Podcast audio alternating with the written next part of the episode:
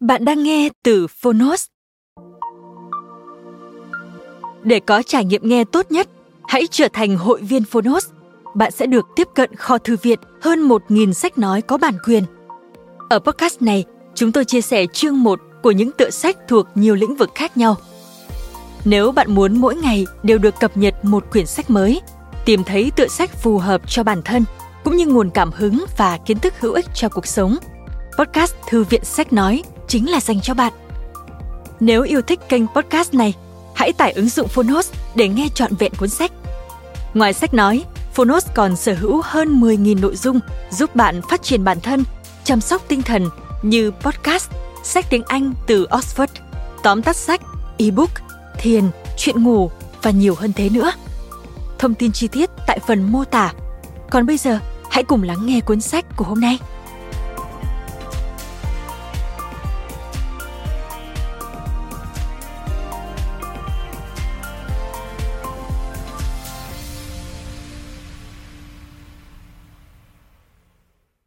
Bạn đang nghe từ Phonos.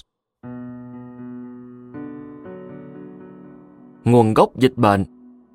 Động vật, con người và đại dịch toàn cầu tiếp theo. Sách bán chạy nhất trên tạp chí The New York Times.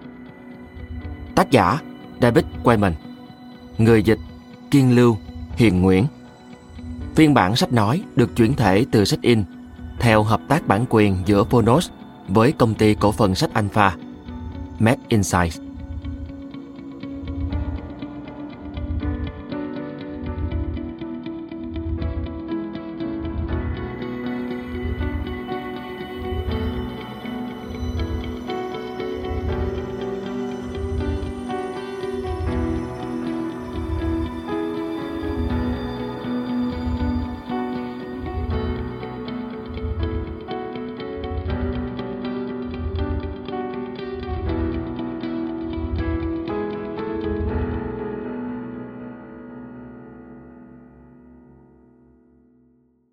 Một lần và mãi mãi. Gửi Betsy. Và sừng sững trước mặt tôi là con ngựa tử thần. Chết chóc là tên của kẻ cưỡi trên lưng nó. Và địa ngục mở ra sau lưng hắn. Chúng được ban quyền năng trên những gì còn lại của thế gian để tàn sát bằng gươm đao, nạn đói, ung dịch và những con ác thú của thế gian. Trích sách Khải Huyền, chương 6 câu 8 Chương 1 Tử Mã.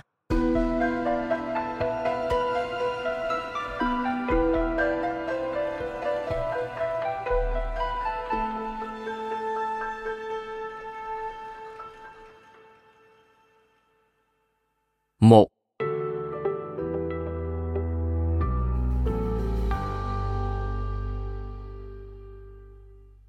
Loại virus được biết đến với cái tên Hendra không phải mầm bệnh mới mẻ đầu tiên và hiển nhiên cũng không phải loại đáng sợ nhất.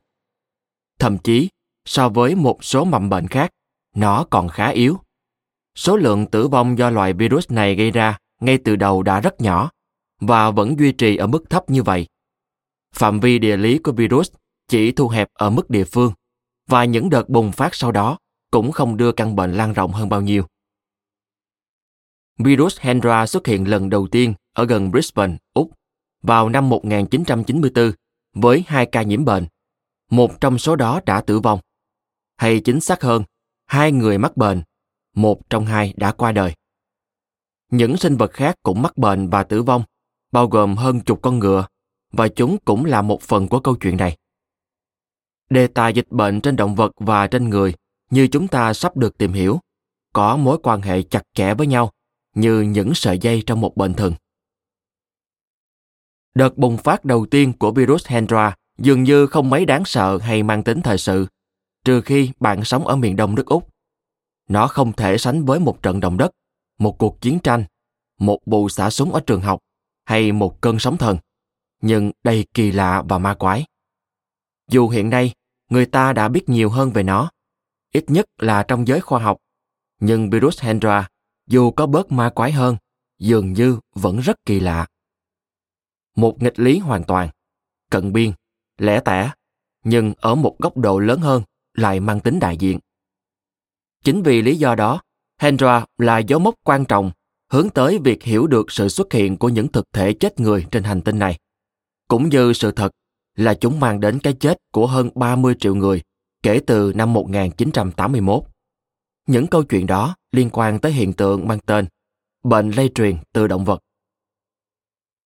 Sở dĩ có cái tên như vậy bởi chúng là những căn bệnh có khả năng lây truyền sang người và chúng đông đảo hơn bạn nghĩ.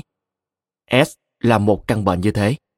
Trong đó có riêng một phân nhóm dành cho các loại cúm. Xem xét tổng thể những căn bệnh này dường như củng cố một trong những nhận định từ lâu của Darwin. Nhận định đen tối nhất của ông, được nhiều người biết đến và thường xuyên bị cố ý bỏ quên, rằng con người là một loài động vật có liên hệ mật thiết với những loài động vật khác. Từ nguồn gốc cho đến tiến hóa, khi ốm đau lẫn khi khỏe mạnh. Còn khi xét một cách riêng rẽ, đơn cử trường hợp mơ hồ này ở Úc, đây là lời nhắc nhở vững vàng rằng mọi thứ, bao gồm cả dịch bệnh, đều phải bắt đầu từ đâu đó. 2.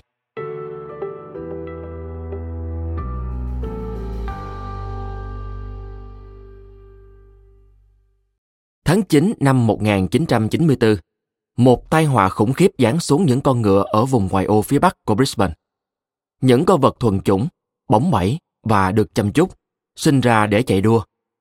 Vùng ngoại ô cổ kính với cái tên Hendra là một khu dân cư lâu đời với các trường đua và những người đam mê đua ngựa. Những căn nhà gỗ mà sân sau được cải tạo thành chuồng ngựa. Các sập báo đầy tờ rơi hay những quán cà phê góc đường với cái tên như The Fitbin, tạm dịch máng ngựa. Con ngựa đầu tiên nhiễm bệnh là Drama Series, một con ngựa cái với màu nâu đã được cho nghỉ đua vì mang thai và sắp đến kỳ sinh. Drama Series bắt đầu có những biểu hiện bất thường tại một chuồng ngựa trên đồng cỏ nghèo nàn vài dặm về phía tây nam Hendra, nơi mà những con ngựa được đưa tới để nghỉ ngơi giữa các cuộc đua.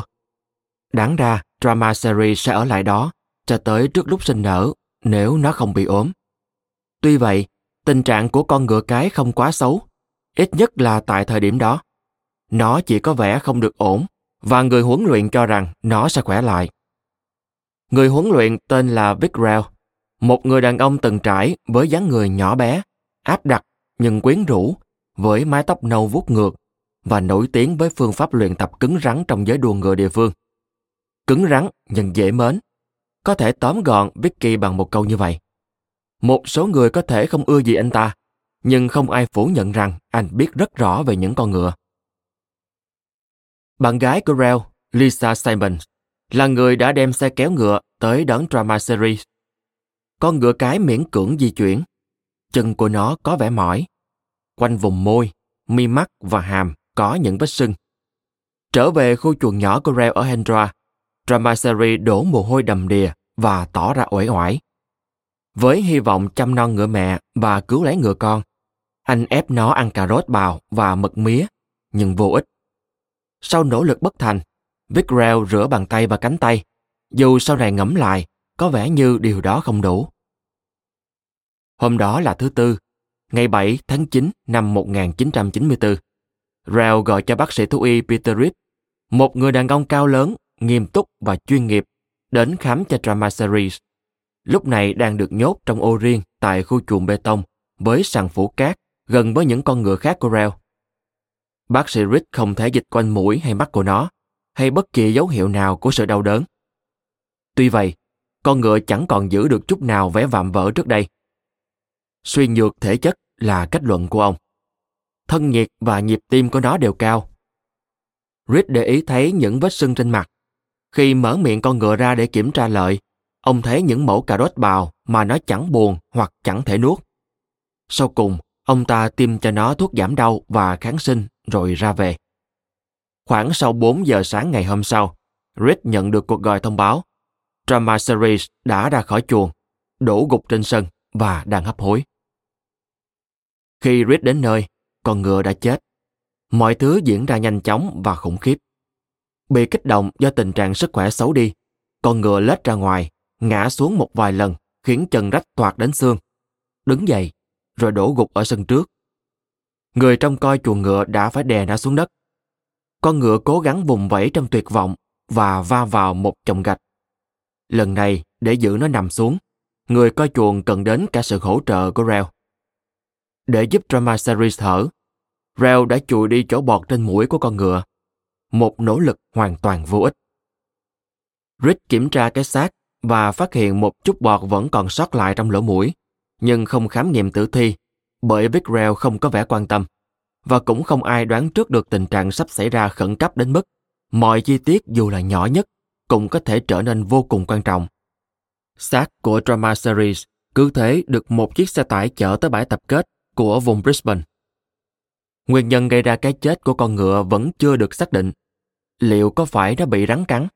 Hay ăn phải một loại cỏ độc nào đó trong cái chuồng bụi bặm sập xệ? Những giả thuyết đó nhanh chóng sụp đổ sau 13 ngày, khi những con ngựa khác trong chuồng nối tiếp nhau bị ốm. Đây không thể do rắn cắn hay thức ăn độc. Nguyên nhân phải từ thứ gì đó truyền nhiễm. Những con ngựa còn lại bị sốt, suy hô hấp, mắt đỏ ngầu, co giật và lờ đờ. Một số có bọt máu sùi ra từ lỗ mũi và miệng, số còn lại bị sưng ở mặt. Rick chứng kiến một con ngựa sụt miệng điên cuồng vào xô nước, trong khi một con khác điên cuồng đập đầu vào bức tường bê tông. Mặc cho nỗ lực của Rick và những người khác, chỉ trong vài ngày đã có thêm 12 con ngựa tử vong. Rick sau đó thừa nhận rằng tốc độ lây lan giữa những con ngựa thật khó tin. Nhưng tại thời điểm đó, không ai hiểu được vấn đề là gì. Một thứ gì đó đã lây lan giữa những con ngựa. Thời điểm tồi tệ nhất, chỉ trong 12 giờ, họ phải chứng kiến 7 con ngựa chết trong đau đớn quằn quại. Đến mức một số trường hợp, họ phải thực hiện an tử. 7 con ngựa chỉ trong 12 giờ. Đó là một thảm kịch, ngay cả với một bác sĩ thú y dày dặn kinh nghiệm. Một trong số chúng, con ngựa cái có tên Celestial Jam, đã vùng vẫy và thở hỗn hển một cách tuyệt vọng đến lúc tắt thở, khiến Rick không thể tới gần để thực hiện mũi tiêm nhân đạo. Con ngựa thiến 5 tuổi mà Reo gửi tới một chuồng ngựa phía Bắc phát bệnh ngay khi đến nơi, và người ta cũng phải kết thúc sự sống của nó không lâu sau đó. Một bác sĩ thú y đã khám nghiệm tử thi con ngựa và phát hiện tình trạng xuất huyết trên toàn bộ nội tạng. Cùng lúc đó, chuồng ngựa ở góc đường gần Reo, ở Kendra, một con ngựa thiến khác cũng đổ bệnh với triệu chứng tương tự và cũng buộc phải bị cho an tử. Điều gì gây nên tình trạng hỗn loạn này? Làm thế nào nó có thể lây lan từ con ngựa này qua con ngựa khác hay đồng thời tiếp cận được nhiều ngựa đến thế cùng một lúc? Có khả năng nguyên nhân là một tác nhân độc hại nào đó trong nguồn cung thực phẩm hay thuốc độc từ những kẻ thù hàng. Ngoài ra, Rick cũng bắt đầu tự hỏi liệu đây có thể do một loại virus lạ, giống như loại virus gây ra bệnh ngựa châu Phi AHS. Loại bệnh lây truyền qua vết ruồi đốt ở vùng châu Phi hạ Sahara.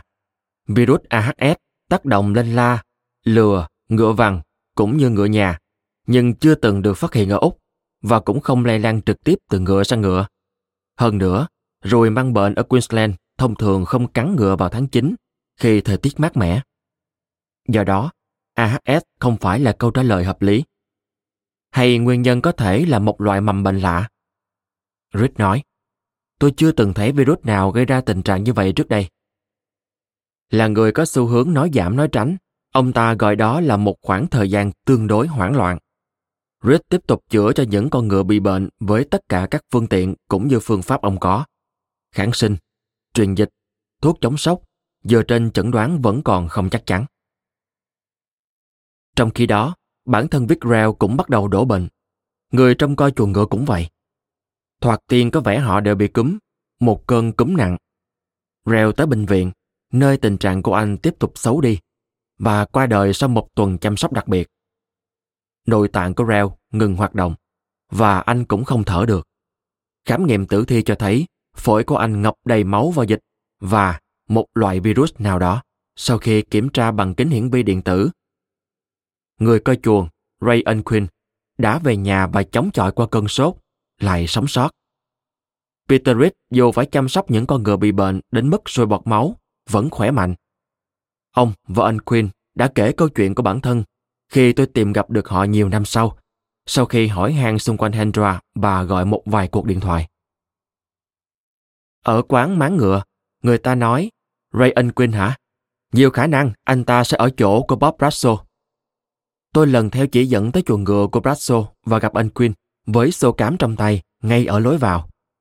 Khi đó, ông ta đã đứng tuổi với mái tóc đuôi ngựa màu đỏ cát và đôi mắt u ám nỗi buồn. Ông hơi ngại khi được một người lạ chú ý, thứ ông đã nhận đủ từ các bác sĩ, cán bộ y tế công cộng và phóng viên địa phương. Ngay khi ngồi xuống nói chuyện, ông tự nhận mình không phải là một kẻ hay than vãn, nhưng sức khỏe của ông đã kém đi rõ ràng từ biến cố đó.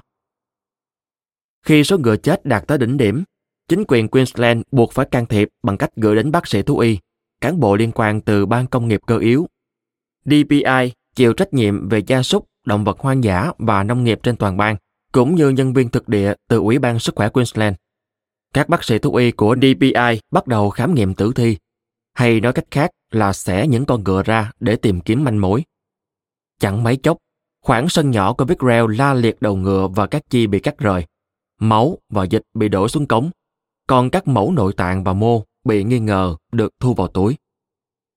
Peter Hobart, một người hàng xóm khác của Rail và cũng nuôi ngựa, nhớ lại cảnh tượng hải hùng ấy trong lúc mời tôi uống cà phê trong bếp. Khi ấm nước reo, Hobart nhớ lại những thùng rác được DPI sử dụng. Những thùng rác đó chất đầy chân và đầu ngựa. Ông có dùng đường không? Tôi trả lời, không, cảm ơn, đen thôi. Chân, đầu, nội tạng, tim, gan, phèo phổi, đổ tất vào những thùng rác đó. Nó thật khủng khiếp. Tới giữa buổi chiều hôm đó, ông bổ sung. Tin tức đã lan đi và cánh truyền hình xuất hiện với đầy đủ máy quay cho bản tin thời sự.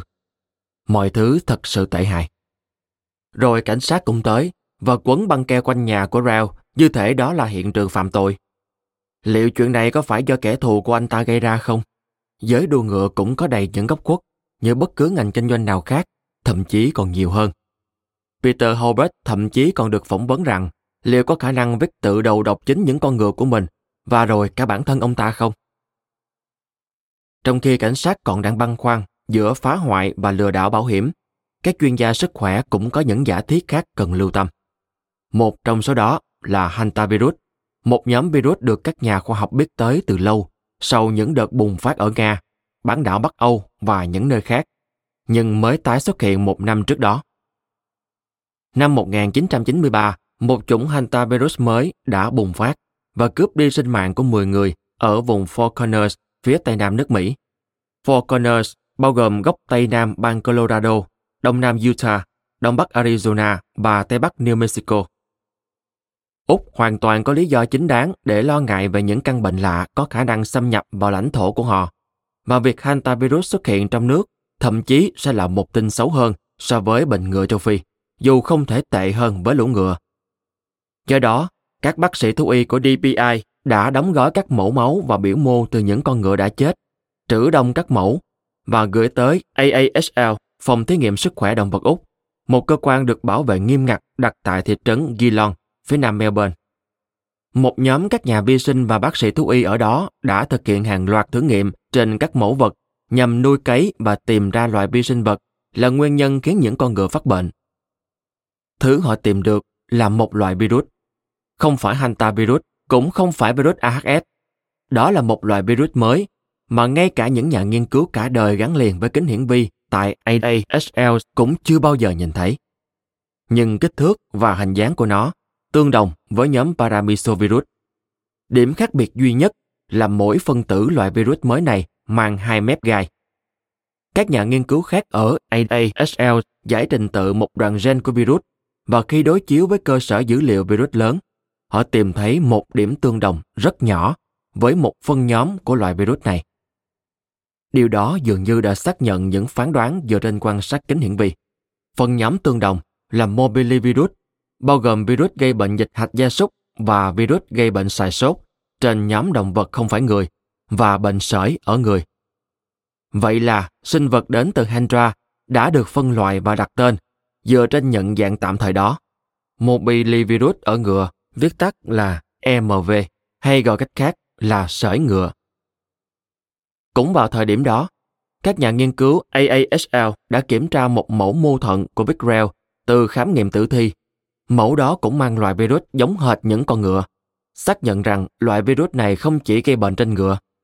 Sau đó, khi đặc tính của nó được nhận thức rõ ràng hơn, cái tên MV bị loại bỏ và tên của virus được đặt lại theo nơi nó xuất hiện. Hendra. Nhận diện loại virus mới chỉ là bước đầu tiên trong việc lý giải sự bí ẩn của Hendra, chưa nói đến việc hiểu căn bệnh trong bối cảnh rộng hơn. Bước thứ hai là truy dấu virus.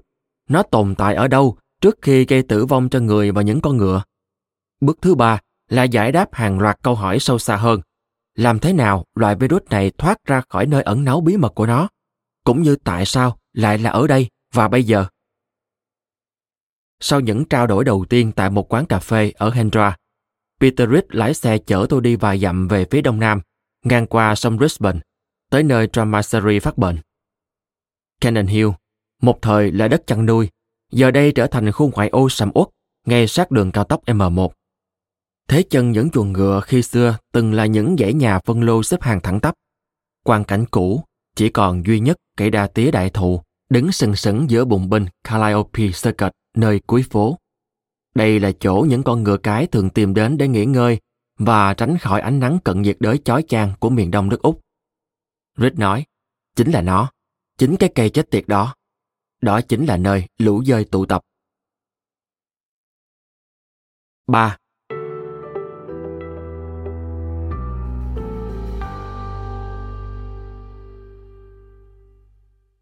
Bệnh truyền nhiễm có mặt ở mọi nơi. Một thứ vừa tự nhiên kết dính sinh vật này với sinh vật khác, loài này với loài khác, trong khối công trình phức tạp mà chúng ta gọi là hệ sinh thái.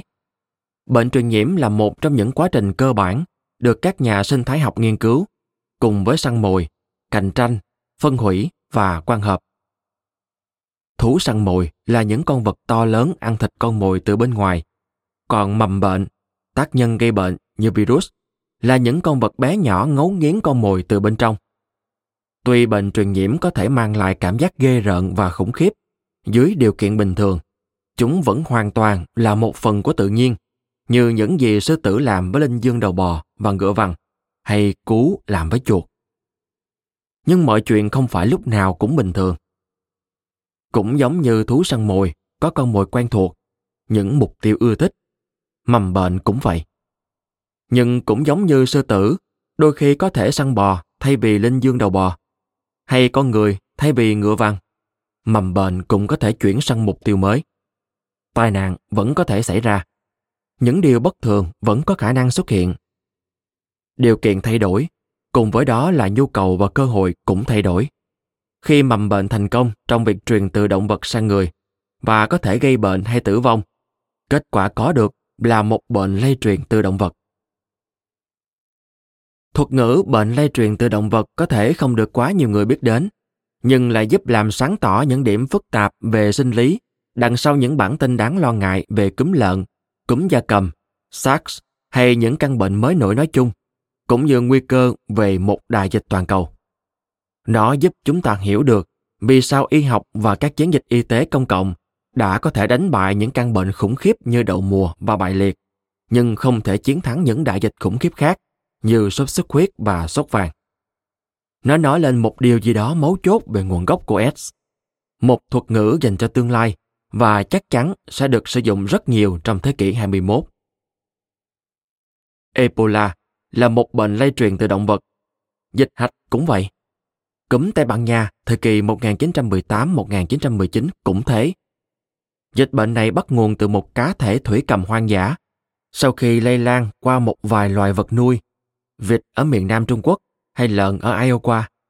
Cuối cùng xuất hiện trên người và lấy đi 50 triệu mạng sống trước khi chìm vào quên lãng. Tất cả những bệnh cúm ở người đều bắt nguồn từ động vật. Thủy đậu, lao bò, bệnh lem, sốt tay sông Nin, sốt ma bất, bệnh dại, hội chứng hô hấp do hantavirus, bệnh than, sốt Lassa, sốt thung lũng Rift, bệnh ấu trùng di chuyển ở mắt, sốt phát ban, sốt xuất huyết Bolivia, bệnh rừng Kiasanua và cả căn bệnh viêm não Nipah kỳ lạ mới xuất hiện, thứ tàn sát những con lợn cũng như những người nông dân tại Malaysia. Điểm chung của tất cả những căn bệnh này là đều có sự lây truyền mầm bệnh từ các động vật khác sang người. S, một căn bệnh do virus gây ra, có nguồn gốc từ động vật và truyền sang người qua sự phơi nhiễm tình cờ ở miền Tây và Trung Phi.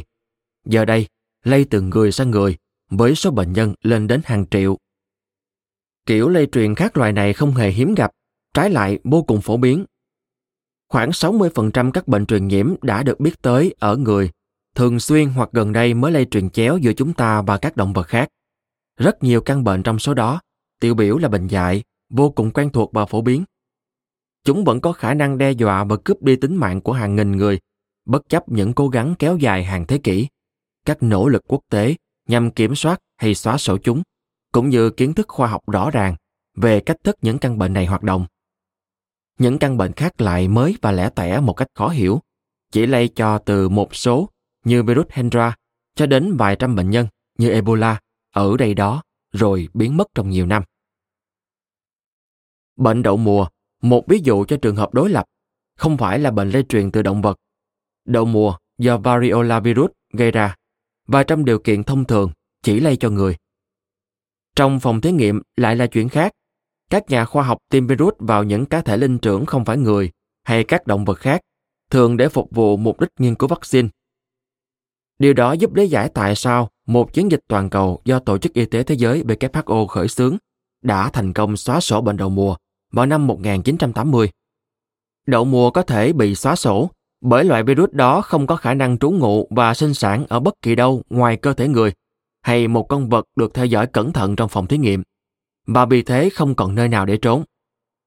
Bài liệt, tương tự, cũng là một căn bệnh do virus gây ra, lây lan trên người trong hàng nghìn năm, nhưng đã do những nguyên nhân phản trực quan có liên hệ tới việc nâng cao vệ sinh và hạn chế cho trẻ em tiếp xúc với virus, trở thành một đại dịch nguy hiểm trong nửa đầu của thế kỷ 20, đặc biệt là ở châu Âu và Bắc Mỹ.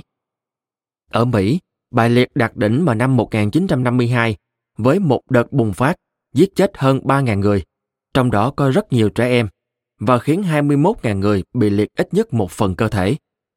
Không lâu sau đó, vaccine do Jonas Salk, Albert Sabin và một nhà virus học tên là Hilary Korabsky, người có sự nghiệp đầy tranh cãi mà chúng ta sẽ bàn kỹ hơn ở các phần sau. Phát triển đã được sử dụng rộng rãi. Sau cùng đã loại bỏ được bệnh bại liệt ở hầu hết mọi nơi trên thế giới. Năm 1988, WHO và một số đối tác đã khởi động một nỗ lực quốc tế nhằm xóa sổ căn bệnh này. Tính tới nay đã thành công trong việc giảm tới 99% số ca bại liệt. Nước Mỹ đã tuyên bố không còn bệnh bại liệt, cũng như châu Âu và châu Úc. Theo số liệu báo cáo năm 2011, trên thế giới chỉ còn 5 quốc gia dường như vẫn tồn tại những ca bệnh nhỏ lẻ. Nigeria, Ấn Độ, Pakistan, Afghanistan và Trung Quốc. Tại sao chiến dịch xóa sổ bệnh bại liệt có thể thành công? Bởi việc tiêm chủng vaccine cho hàng triệu người tương đối dễ dàng, không tốn nhiều chi phí và có tác dụng vĩnh viễn. Nhưng quan trọng hơn cả, ngoài con người, virus bại liệt không có nơi nào khác để trốn. Nó không thể lây truyền qua động vật. Các mầm bệnh lây truyền qua động vật có thể ẩn náu. Đó là điều khiến chúng trở nên thú vị, phức tạp và đặc biệt rắc rối. Đậu mùa khỉ, một căn bệnh tương tự như đậu mùa, do một virus có mối liên hệ gần gũi với variola virus gây nên. Tiếp tục là một mối nguy cho con người ở vùng Trung và Tây Phi. Căn bệnh này khác với đậu mùa ở một điểm mấu chốt, đó là khả năng gây bệnh trên linh trưởng không phải người và một số động vật có vú khác như chuột đồng, chuột nhắt, sóc, thỏ và chó thảo nguyên trong Mỹ. Bệnh sốt vàng lây lan cả ở khỉ lẫn con người. Loại virus gây ra căn bệnh này có khả năng lan truyền giữa các cá thể mang bệnh, đôi khi từ khỉ sang người qua vết đốt của những loài mũi nhất định. Điều đó khiến vấn đề trở nên phức tạp hơn và cho phép sốt vàng có khả năng tiếp tục lây sang người, trừ khi WHO loại bỏ được toàn bộ mũi có khả năng lây bệnh hay toàn bộ những con khỉ có khả năng mang bệnh ở vùng nhiệt đới châu Phi hay Nam Mỹ. Vi khuẩn gây bệnh Lyme có thể trú ngụ trong chuột chân trắng và những loài bò sát nhỏ khác. Dĩ nhiên, những mầm bệnh này không trốn tránh một cách có chủ đích. Nơi chúng trú ngụ và cách chúng lây nhiễm là những phương án từng ngẫu nhiên xảy ra, nhưng lại mang tới cơ hội sống sót và sinh sản. Và đúng như học thuyết của Darwin về chọn lọc tự nhiên, tiến hóa biến ngẫu nhiên trở thành chiến lược. Chiến lược kín đáo nhất là ẩn nấp bên trong một nơi được coi là vật chủ dự trữ mầm bệnh. Vật chủ dự trữ mầm bệnh hay còn được một số nhà khoa học gọi là ổ chứa là những sinh vật sống mang mầm bệnh trong một khoảng thời gian mà gần như hoặc thậm chí không phát bệnh. Khi một căn bệnh dường như biến mất giữa các đợt bùng phát, tương tự như virus Hendra sau năm 1994, tác nhân gây bệnh hẳn phải còn lại ở đâu đó.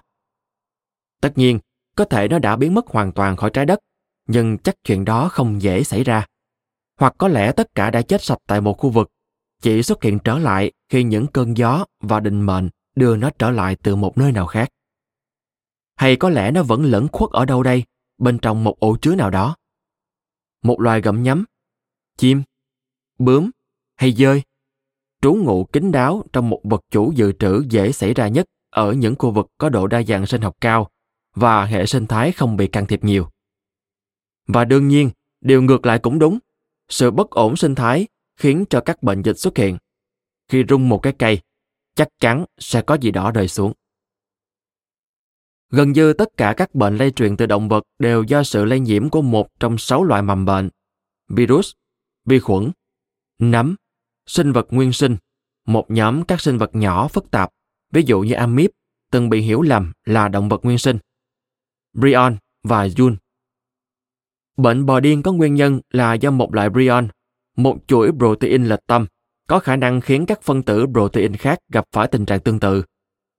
Bệnh ngủ do một sinh vật nguyên sinh có tên Trypanosoma brucei gây nên, lây truyền qua vector là loài ruồi CC giữa các cá thể động vật có vú hoang dã, gia súc và con người ở khu vực châu Phi, hạ Sahara. Bệnh than do một loài vi khuẩn có khả năng ngủ đông trong đất nhiều năm liền gây nên và khi được đào lên sẽ lây nhiễm cho con người thông qua gia súc. Bệnh dung đũa là một bệnh nhẹ lây truyền qua động vật mà bạn có thể bị lây từ chính chú chó cưng của mình. Nhưng may mắn là bạn có thể tẩy dung cho cả bản thân và vật nuôi của mình. Rắc rối nhất có lẽ là virus tiến hóa nhanh, không bị ảnh hưởng bởi kháng sinh, giỏi lẫn tránh, có khả năng biến đổi cực kỳ khó lường, chưa kể đến khả năng gây tử vong rất cao. Với cấu trúc đơn giản một cách quỷ quái, ít nhất là so với những sinh vật sống hay gần như sống khác. Ebola, Tây sông Nin, Marburg, SARS, đậu mùa khỉ, dại, Machubo, sốt xuất huyết, tác nhân gây sốt vàng, Nipah, Hendra, Hantaan, Nguồn gốc tên gọi hantavirus được phát hiện lần đầu ở Hàn Quốc. Chikungunya, Chunin, Bona, cúm và HIV. HIV-1, tác nhân chính gây nên đại dịch S và HIV-2 kém phổ biến hơn, đều có nguyên nhân là virus và chúng chỉ là một phần của danh sách rất dài các bệnh do virus gây ra. SFV, virus gây bệnh xốp não ở linh trưởng, thường gây bệnh tại châu Á cho cả người và khỉ có khả năng lây truyền chéo loài tại các địa điểm nơi con người và những con khỉ tiếp xúc gần với nhau, như đền thờ Hindu giáo hay chùa. Trong số những người khách du lịch tới thăm những nơi này, các du khách quốc tế có khả năng cao phơi nhiễm với SFV khi chìa tay đưa đồ ăn cho những con khỉ. Có thể nói, một số người đã mang về nhiều hơn là những bức ảnh và kỷ niệm. Dẫn lời của nhà virus học nổi tiếng Stephen S. Morse, virus không có khả năng tự di chuyển. Ấy vậy, mà rất nhiều trong số chúng đã chu du vòng quanh thế giới. Chúng không thể chạy, đi, bơi hay bò, nhưng chúng có thể đi nhờ. 4.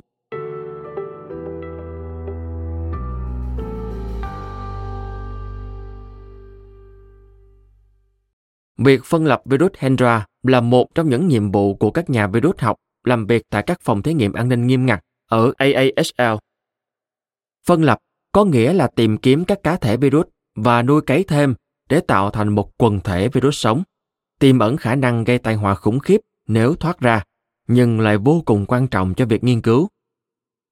Virus nhỏ tới mức không thể quan sát được, trừ phi sử dụng kính hiển vi điện tử, và việc này đòi hỏi phải làm chúng chết trước. Do đó, sự tồn tại của chúng trong quá trình phân lập phải được phát hiện một cách gián tiếp. Bắt đầu từ một mảnh tế bào nhỏ một giọt máu hay các mẫu vật khác từ cá thể mắc bệnh với hy vọng những thứ này có chứa virus. Mẫu vật này sau đó được thêm vào một tổ chức tế bào được nuôi trong môi trường dinh dưỡng. Sau đó, nó được ủ và quan sát. Hầu như sẽ chẳng có gì xảy ra, trừ phi bạn gặp may mắn. Quá trình được coi là thành công khi virus nhân bản đủ nhiều để gây thiệt hại rõ ràng cho những tế bào được nuôi cấy. Lý tưởng nhất là chúng hình thành mảng bám, những lỗ lớn trên tổ chức tế bào nuôi cấy. Mỗi lỗ thể hiện vị trí bị virus tàn phá. Quá trình này đòi hỏi sự kiên nhẫn, kinh nghiệm và đặc biệt là những công cụ đo lường chính xác vô cùng đắt đỏ, cộng thêm sự cẩn trọng tỉ mỉ nhằm tránh ngoại nhiễm, dẫn tới làm sai lệch kết quả, hay các tai nạn có khả năng làm virus thoát ra, có thể lây nhiễm cho bạn, gây nguy hiểm cho đồng nghiệp xung quanh và đẩy một thành phố vào trạng thái hoảng loạn. Những nhà virus học trong phòng thí nghiệm thường không phải những người ồn ào. Bạn sẽ không nhìn thấy họ ở các quán bar, khua chân múa tay khoe khoang về những hiểm nguy trong công việc của họ. Trái lại, những người này thường có xu hướng tập trung, gọn gàng và bình tĩnh, như các kỹ sư nguyên tử. Việc xác định nơi cư trú của virus trong thế giới hoang dã là một công việc hoàn toàn khác. Nó là một công việc ngoài trời với mức độ nguy hiểm khó kiểm soát hơn, như là bẫy những con gấu xám cần di dời.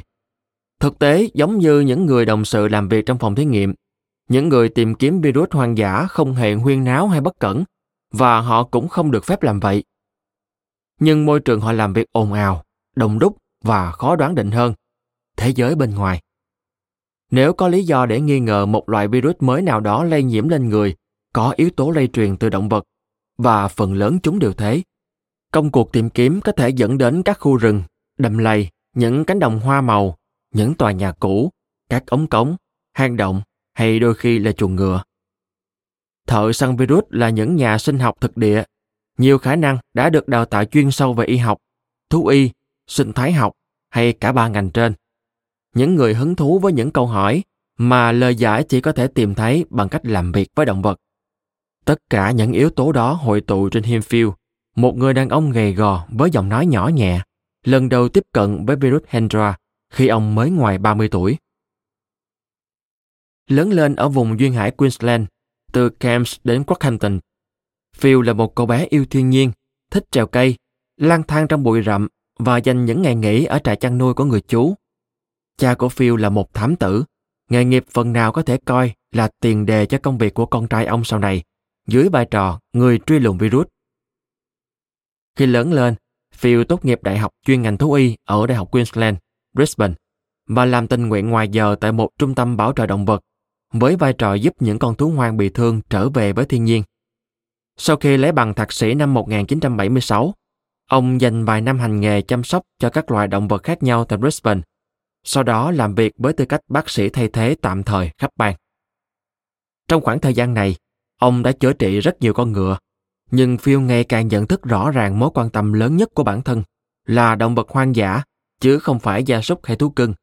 Do đó, vào đầu những năm 1990, Phil trở lại Đại học Queensland lần này để lấy tấm bằng tiến sĩ sinh thái học. Tại đây, ông tập trung nghiên cứu bảo tồn động vật hoang dã. Chủ đề luận văn ông lựa chọn là quần thể mèo hoang và những tác động của chúng. Do những con mèo hoang, mèo nuôi trong nhà bỏ đi hoang trong vùng, gây thiệt hại đáng kể cho động vật hoang dã bản địa ở Úc. Chúng giết những con thú có túi nhỏ và chim chóc, chưa kể còn là nguồn lây bệnh. Thời điểm virus bùng phát tại chuồng ngựa của Vickrell, ông đang bẫy mèo và đeo cho chúng vòng cổ có thiết bị phát sóng radio để theo dõi. Một trong những người hướng dẫn luận án tiến sĩ cho Phil, một nhà khoa học làm việc với DPI, hỏi Phil rằng liệu ông có hứng thú đổi đề tài không? DPI cần ai đó nghiên cứu phương diện sinh thái của căn bệnh mới. Và thế là tôi quên luôn lũ mèo hoang và bắt đầu đi tìm những ổ chứa hoang dã của virus Hendra.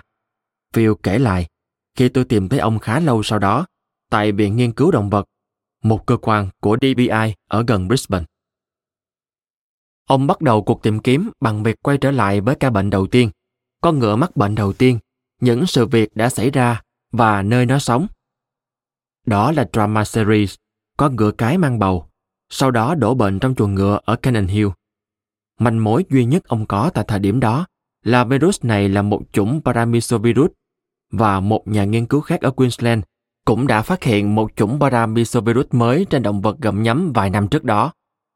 Do vậy, Phil đã thiết kế một loạt bẫy ở chuồng ngựa, với mục đích bắt nhiều nhất có thể những động vật có xương sống nhỏ và vừa, các loài gặm nhấm, chồn possum, thú có túi, bò sát, động vật lưỡng cư, chim, mèo hoang và thu thập mẫu máu của từng con vật đặc biệt là các loài gặm nhấm. Ông gửi mẫu máu tới phòng thí nghiệm của DBI để sàng lọc tìm kháng thể chống Hendra. Sàng lọc tìm kháng thể khác hoàn toàn với phân lập virus, cũng như dấu chân khác với dấu giày vậy. Kháng thể là những phân tử do hệ miễn dịch của vật chủ sản xuất ra để đối phó với sự hiện hữu của một tác nhân lạ xâm nhập vào cơ thể. Chúng được hình thành một cách đặc trưng nhằm mục đích bám lấy và vô hiệu hóa một loại virus, vi khuẩn hoặc mầm bệnh cụ thể. Tính đặc hiệu cũng như sự thật rằng chúng tồn tại trong máu ngay cả khi tác nhân xâm nhập đã bị loại bỏ, khiến chúng trở thành những dấu hiệu vô giá, cho thấy sự lây nhiễm từng hay đang có mặt trong cơ thể. Đó là dấu hiệu mà Himfield hy vọng tìm thấy. Nhưng các động vật gặm nhấm ở Canaan Hill không hề có kháng thể với virus Hendra, và những con vật khác cũng vậy. Điều này khiến ông đặt câu hỏi vì sao. Hoặc là do ông tìm sai chỗ, hoặc đúng chỗ nhưng sai cách, hay sai thời điểm. Ông nghĩ, sai thời điểm có thể là một vấn đề lớn. Thời điểm Tramaseri mắc bệnh là vào tháng 9. Nửa năm đã trôi qua, và giờ ông đang tìm kiếm vào các tháng 3, 4, 5. Ông ngờ rằng virus hoặc vật chủ có thể xuất hiện theo mùa ở chuồng ngựa Cannon Hill và khoảng thời gian đó đã qua tại thời điểm nghiên cứu. Sàng lọc những con mèo, chó và chuột đồng quanh chuồng ngựa của Rel cũng không cho kết quả dương tính nào. Việc virus xuất hiện theo mùa là hoàn toàn có thể. Một khả năng khác là chúng đến và đi trong một khung thời gian ngắn hơn. Chẳng hạn loài dơi xuất hiện rất nhiều ở chuồng ngựa Cannon Hill vào buổi đêm, nhưng quay về tổ của chúng ở đâu đó để ngủ qua ban ngày. Peter Reed đã nghe những cư dân ở Cannon Hill kể rằng vào ban đêm ở khu dân cư này, lũ dơi nhiều như sao trên trời. Reed sau đó đã gợi ý cho ASL rằng nên xem xét những con dơi, nhưng rõ ràng ý kiến của ông không hề được quan tâm. Himfield và các đồng nghiệp gặp bế tắc trong cuộc đi săn vật chủ dự trữ cho tới tháng 10 năm 1995, khi một sự kiện không may mang đến manh mối mới. Một nông dân trồng mía trẻ tuổi có tên Mark Breton, sống ở gần thị trấn Mackay, khoảng 600 dặm về phía bắc Brisbane, đã liên tục lên cơn co giật và được vợ đưa đến bệnh viện.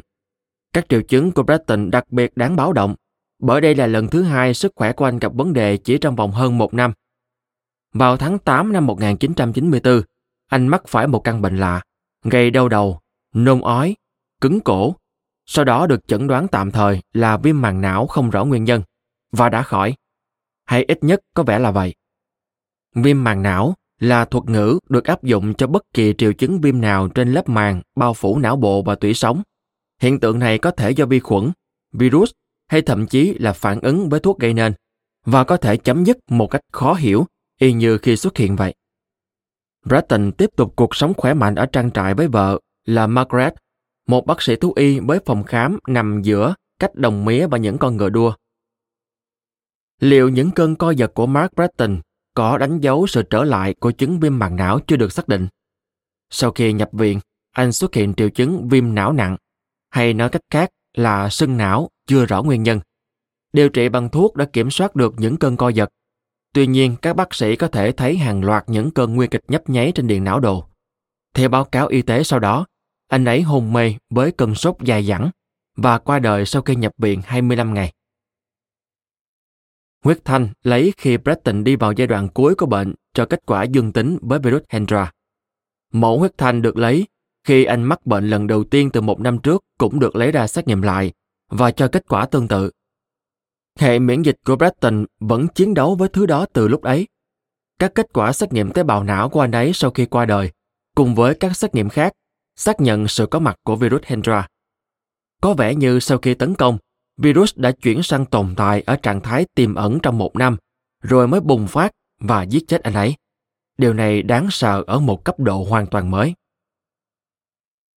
Breton mắc phải nó ở đâu?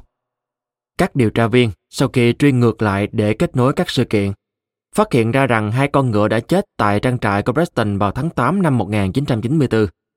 Mark đã giúp vợ chăm sóc khi chúng đang trong cơn bạo bệnh và hỗ trợ cô ấy, ở mức độ nào đó, trong quá trình khám nghiệm tử thi. Những mẫu tế bào từ hai con ngựa được Margaret Breton lưu trữ cũng cho kết quả xét nghiệm dương tính với virus Hendra. Tuy nhiên, dù tiếp xúc gần với lũ ngựa, cô vẫn khỏe mạnh, giống như Peter Reed, mặc cho phơi nhiễm ở chỗ của Big Rail vài tuần sau đó. Tình trạng sức khỏe của hai bác sĩ thú y đã dấy lên những câu hỏi về khả năng lây nhiễm của loại virus mới này. Và vì trường hợp của Breton cách rất xa điểm bùng phát đầu tiên, các chuyên gia băn khoăn và lo lắng về mức độ lan rộng của căn bệnh. Lấy khoảng cách từ Hendra tới Mackey làm bán kính vùng có thể lan truyền. Vẽ đường tròn có tâm là điểm bùng phát dịch. Ta được khu vực bao trùm khoảng 10 triệu người, gần một nửa dân số nước Úc. Vấn đề lớn đến mức nào? Virus đã lan rộng ra bao nhiêu? Một nhóm các nhà nghiên cứu được dẫn dắt bởi Joseph McCormack, một chuyên gia về các bệnh truyền nhiễm làm việc tại bệnh viện nơi Vickrell qua đời, đã đánh giá vấn đề một cách tổng quát hơn. Họ sàng lọc huyết thanh từ 5.000 con ngựa ở Brisbane, gần như tất cả những con ngựa họ có thể lấy mẫu, và từ 298 người từng có tiếp xúc ở mức độ nào đó với một trong những trường hợp nhiễm virus Hendra. Không có bất cứ mẫu nào chứa kháng thể Hendra. Những kết quả âm tính đó có thể phỏng đoán đã đem lại sự nhẹ nhõm cho các quan chức y tế và làm hằn thêm nếp nhăn trên gương mặt các nhà khoa học. Nhóm của Conmack kết luận, có vẻ như sự tiếp xúc cực gần là điều kiện cần thiết để virus truyền từ ngựa sang người. Nhưng đó chỉ đơn thuần là suy nghĩ tích cực viễn vông. Giả thiết phải có sự tiếp xúc cực gần, không giải thích được việc Margaret Bratton đã không mắc bệnh như chồng mình.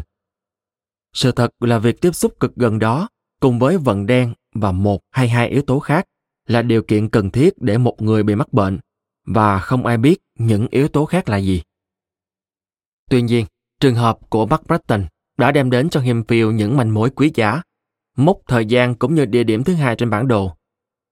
Virus Hendra xuất hiện ở Mackay vào tháng 8 năm 1994, sau đó là chuồng ngựa Cannon Hill và chuồng của Rell vào tháng 9 năm 1994. Do đó, Phil đã tới Mackay và lặp lại phương pháp của mình. Bảy động vật, lấy và gửi mẫu huyết thanh đi xét nghiệm tìm kháng thể. Và một lần nữa, ông vẫn không tìm được gì. Ông cũng thu thập mẫu từ những con thú hoang bị thương hoặc bị suy nhược, đang được chăm sóc, cho tới khi có thể được thả về tự nhiên. Thực hiện công việc đó là mạng lưới những người nghiệp dư và tốt bụng, hay còn thường được gọi là những người chăm sóc động vật hoang dã. Họ thường tập trung chăm sóc cho một số nhóm động vật cụ thể. Có những người chăm sóc kangaroo, nhóm khác lại chăm sóc chim, trồn possum hay dơi. Hemphill biết tới họ từ những năm tháng làm bác sĩ thú y và thậm chí cũng từng làm công việc đó trong những tháng ngày sinh viên ở trại chăm sóc động vật. Giờ đây, ông lấy mẫu một vài con vật mà họ đang chăm sóc. Nhưng kết quả vẫn không thấy dấu vết của Hendra. Tháng 1 năm 1996, khi cuộc tìm kiếm vật chủ dự trữ đi vào bế tắc. Theo yêu cầu của cấp trên tại DBI, Phil tham gia một phiên họp chung cùng với các quan chức của cơ quan cũng như các nhà nghiên cứu. Họ đang làm sai điều gì? Làm thế nào để hướng những nỗ lực của họ tới đúng mục tiêu hơn?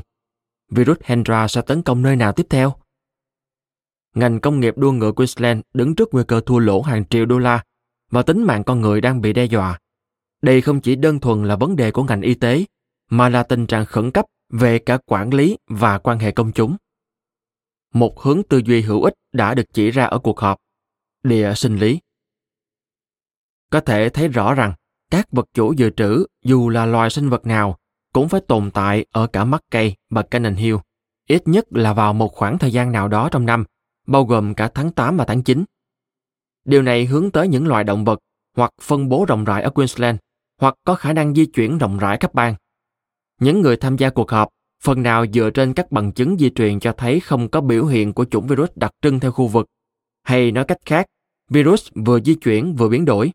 Thiên về khả năng thứ hai rằng vật chủ dự trữ là loài có khả năng di chuyển dễ dàng, với phạm vi có thể lên đến hàng trăm dặm dọc theo bờ biển Queensland.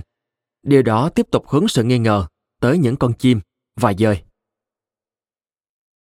Tạm thời, Phil và các đồng nghiệp loại bỏ giả thuyết về chim dựa trên hai điểm.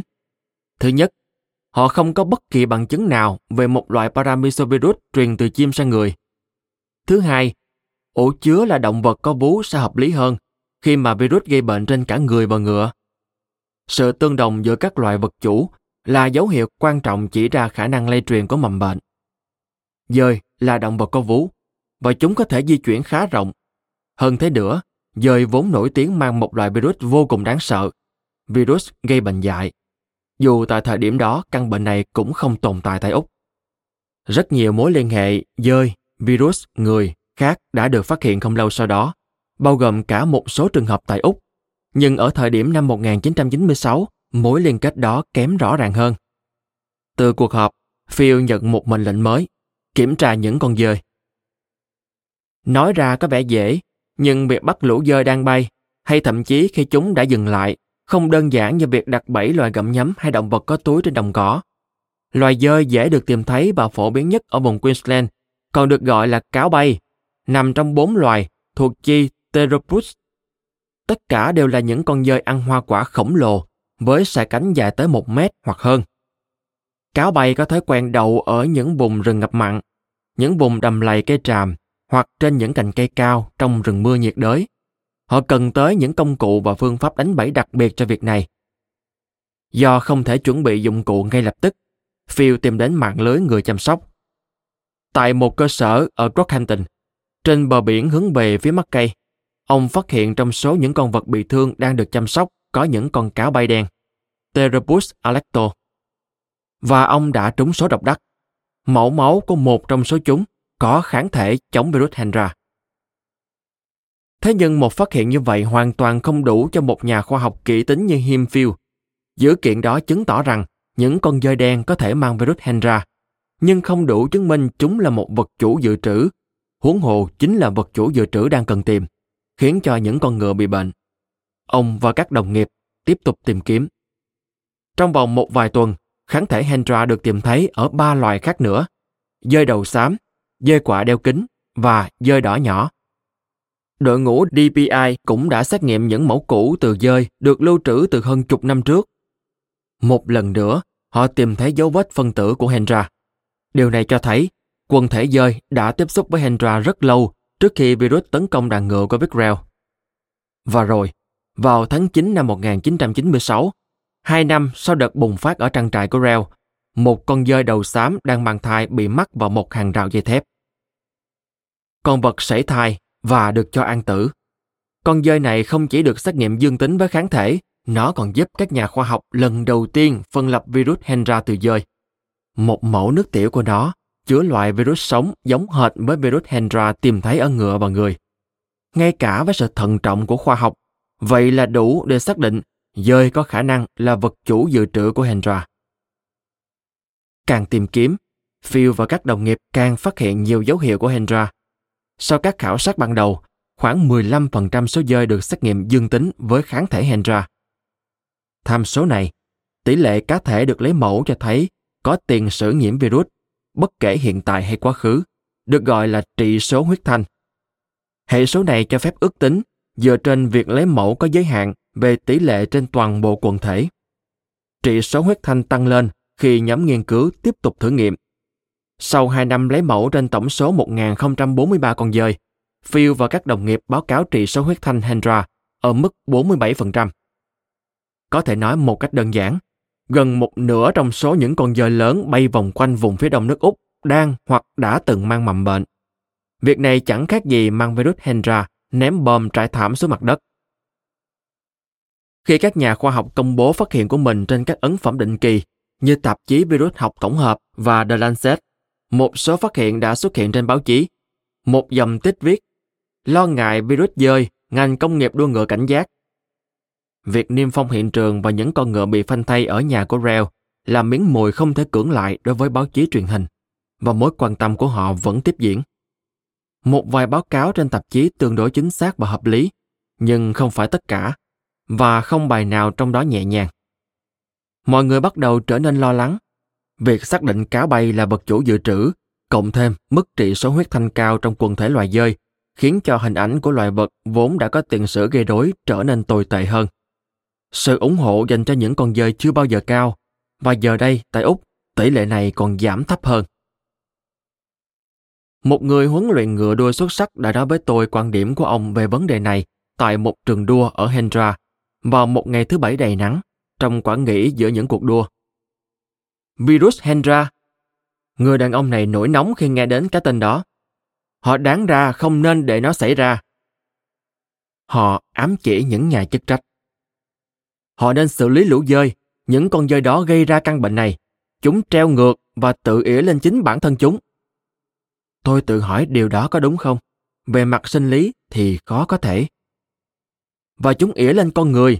Thật ngược đời, đáng ra phải là ta ỉa lên chúng. Chúng thì có lợi gì? Giết hết chúng đi. Tại sao điều đó không xảy ra? Bởi vì những kẻ hoạt động môi trường ủy mị không cho phép. Ông cằn nhằn. Chúng tôi lúc đó đang ở quán Members, thánh địa dành cho những người trong ngành đua ngựa, và tôi đến đó cùng Peter Reed. Chính quyền nên bảo vệ mọi người, nhất là các bác sĩ thú y, như anh bạn Peter của chúng ta đây. Ông hắn giọng và tiếp tục tuôn ra hàng tràng. Người huấn luyện ngựa này, một nhân vật huyền thoại trong giới đua ngựa ở Úc, là một người đàn ông ngoài 80 thấp bé với mái tóc xám vuốt ngược lượng sóng. Vì là khách trong câu lạc bộ, tôi giữ cho ông một chút tôn trọng. Hay đúng hơn, bỏ qua cho ông ta. Công bằng mà nói, không lâu trước khi cuộc nói chuyện này xảy ra, một nạn nhân khác, một bác sĩ thú y có tên Ben Kernin, đã qua đời vì mắc virus Hendra sau khi chữa trị cho những con ngựa ốm. Mối nguy hiểm chết người đó với những người chăm ngựa, cũng như rủi ro kinh tế cho toàn bộ ngành công nghiệp đua ngựa của Úc khi đó là không thể chối cãi. Khi tôi bày tỏ mong muốn trích dẫn lời người huấn luyện này trong báo cáo, giọng điệu của ông trở nên nhẹ nhàng hơn, nhưng đài ý vẫn vậy. Trong số những kẻ hoạt động môi trường ủy mị, hẳn ý ông có cả những người chăm sóc dơi. Nhưng ngay cả những nhà hoạt động nhân hậu, những người chăm sóc cũng dần cảm thấy lo lắng khi các dấu hiệu ngày một nhiều lên. Họ có hai mối lo, đối địch nhau một cách bất an, rằng virus sẽ khiến những con dơi ngày càng bị ghét bỏ, dẫn tới những lời kêu gọi như của người huấn luyện ngựa về việc xóa sổ loài dơi, và rằng chính bản thân họ cũng có thể mắc bệnh trong khi thực hiện công việc đầy thiện ý của mình. Điều thứ hai là một nỗi lo ngại mới. Nó hẳn đã khiến cho họ phải xem xét lại sự tận tụy của mình. Suy cho cùng, họ yêu dơi, chứ không yêu virus. Liệu virus có phải một phần của thế giới hoang dã? Trong tâm trí của phần lớn mọi người thì không. Một vài người chăm sóc đã xin được sàng lọc tìm kháng thể, mở ra những cơ hội mới cho một khảo sát diện rộng, được tổ chức nhanh chóng và dẫn đầu bởi một nhà dịch tễ học trẻ tuổi đến từ trường đại học Queensland tên là Linda Selvey. Selvey đã liên hệ với mạng lưới những người chăm sóc động vật hoang dã ở miền đông nam nước Úc. Sau cùng cô đã tìm được 128 người chăm sóc dơi, đồng ý và sẵn sàng được kiểm tra. Cô ấy và nhóm thực địa đã lấy máu và yêu cầu mỗi người tham gia hoàn thành một bản câu hỏi. Khảo sát cho thấy rất nhiều trong số những người này đã có tiếp xúc gần trong thời gian dài với những con dơi, cho chúng ăn, chăm nom và đôi khi còn bị cào hay cắn. Một người chăm sóc đã bị một con dơi dương tính với Hendra cắn rất sâu ở bàn tay. Phát hiện bất ngờ nhất trong khảo sát của Savi là tỷ lệ phần trăm dương tính với Hendra trong số 128 người chăm sóc là không. Mặc cho những năm tháng chăm nom, ôm ấp và bị cào hay cắn, đầy giải và máu, không một ai cho thấy dấu hiệu miễn dịch của việc từng nhiễm virus Hendra. Báo cáo của Selvi được công bố vào tháng 10 năm 1996. Thời điểm này, cô vẫn còn là một sinh viên cao học, trước khi trở thành người đứng đầu chi nhánh bệnh truyền nhiễm của Ủy ban Sức khỏe Queensland. Sau này, khi ngồi uống cà phê với cô ở một quán cà phê ồn ào ở Brisbane, tôi đã hỏi, những người chăm sóc dơi này là ai? Sophie trả lời, tôi không biết miêu tả họ ra sao, những người đam mê động vật. Chắc là vậy. Cả nữ và nam giới. Hầu hết là nữ giới. Cô trả lời, hơi nghiêng về giả thiết những người phụ nữ không có con có thể dành nhiều thời gian và đam mê hơn cho những công việc đó để lấp đầy khoảng trống. Thông thường họ làm công việc chăm sóc ngay tại nhà riêng, với những cái lồng lớn và thoải mái để những con dơi có thể nghỉ ngơi. Điều này có vẻ bí ẩn đối với tôi. Khi mà sự tiếp xúc rất gần giữa người và dơi, cùng với trị số huyết thanh cao của dơi, vẫn chưa gây ra một ca nhiễm bệnh trên người nào theo nghiên cứu của Savi. Không một ai trong số 128 người chăm sóc dương tính với kháng thể. Tôi hỏi Savi, điều này nói gì về bản chất của virus? Nó cần một loại tác nhân kích thích nào đó. Cô đáp, ám chỉ những con ngựa.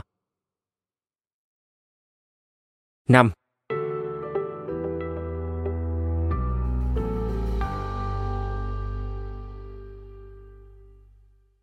Hãy xét đến bệnh lở mồm long móng một chút.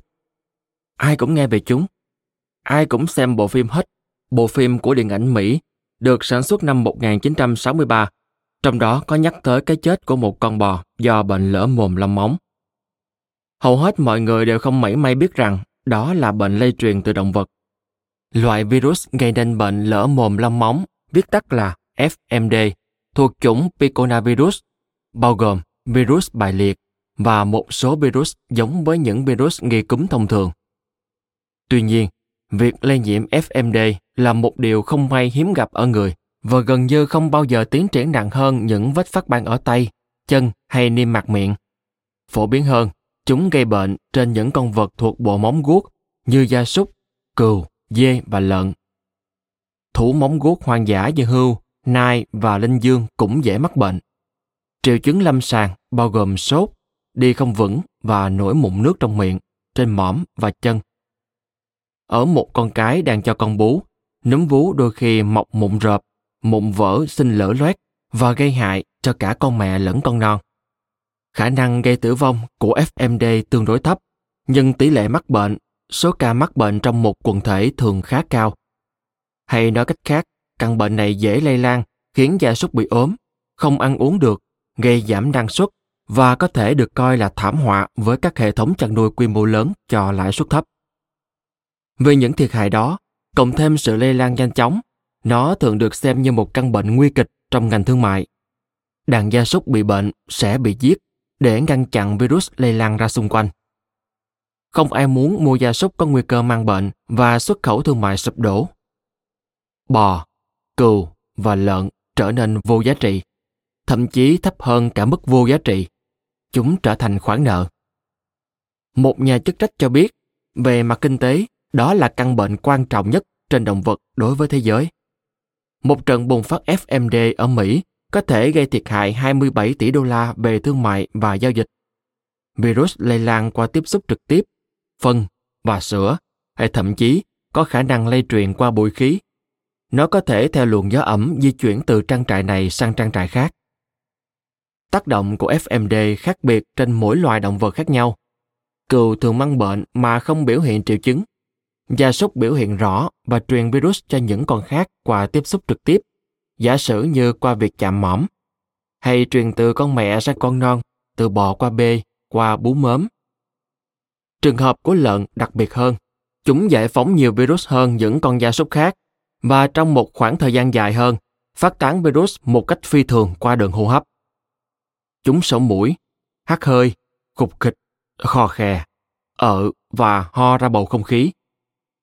Một nghiên cứu thử nghiệm phát hiện ra rằng Hơi thở của lợn chứa nhiều virus FMD gấp 30 lần hơi thở của một con bò hay cừu bị bệnh.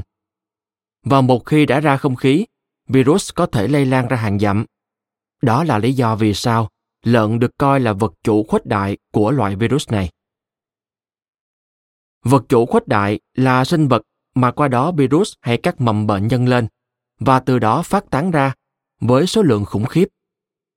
Một vài đặc điểm sinh lý của vật chủ, hệ miễn dịch hay lịch sử tương tác đặc thù của nó với mầm bệnh, hay một nguyên nhân nào đó không ai biết, đã hình thành nên vai trò đặc biệt thân thiện này vật chủ khuếch đại trở thành mối liên kết trực tiếp giữa vật chủ dự trữ và những động vật không may khác kiểu nạn nhân cần tới lượng virus lớn hơn hay sự tiếp xúc gần hơn mới có thể nhiễm bệnh bạn có thể tưởng tượng cơ chế này theo các ngưỡng vật chủ khuếch đại có ngưỡng mắc bệnh khá thấp nhưng lại phát thải một lượng lớn virus, đủ lớn để vượt qua ngưỡng cần thiết, vốn cao hơn rất nhiều của một loài vật khác. Không phải tất cả mầm bệnh lây truyền từ động vật đều cần vật chủ khuếch đại để có thể lây thành công sang người, nhưng một số khác rõ ràng cần đến chúng. Vậy loài nào cần và quá trình đó ra sao? Các nhà khoa học vẫn đang nỗ lực đi tìm câu trả lời cho những câu hỏi này cùng rất nhiều các câu hỏi khác trong lúc đó, khái niệm này vẫn là một công cụ giả định. Linda Selby không nhắc tới mô hình FMD khi sử dụng từ khuếch đại trong cuộc nói chuyện về virus Hendra, nhưng tôi hiểu ý của cô. Dù vậy, tại sao lại là ngựa?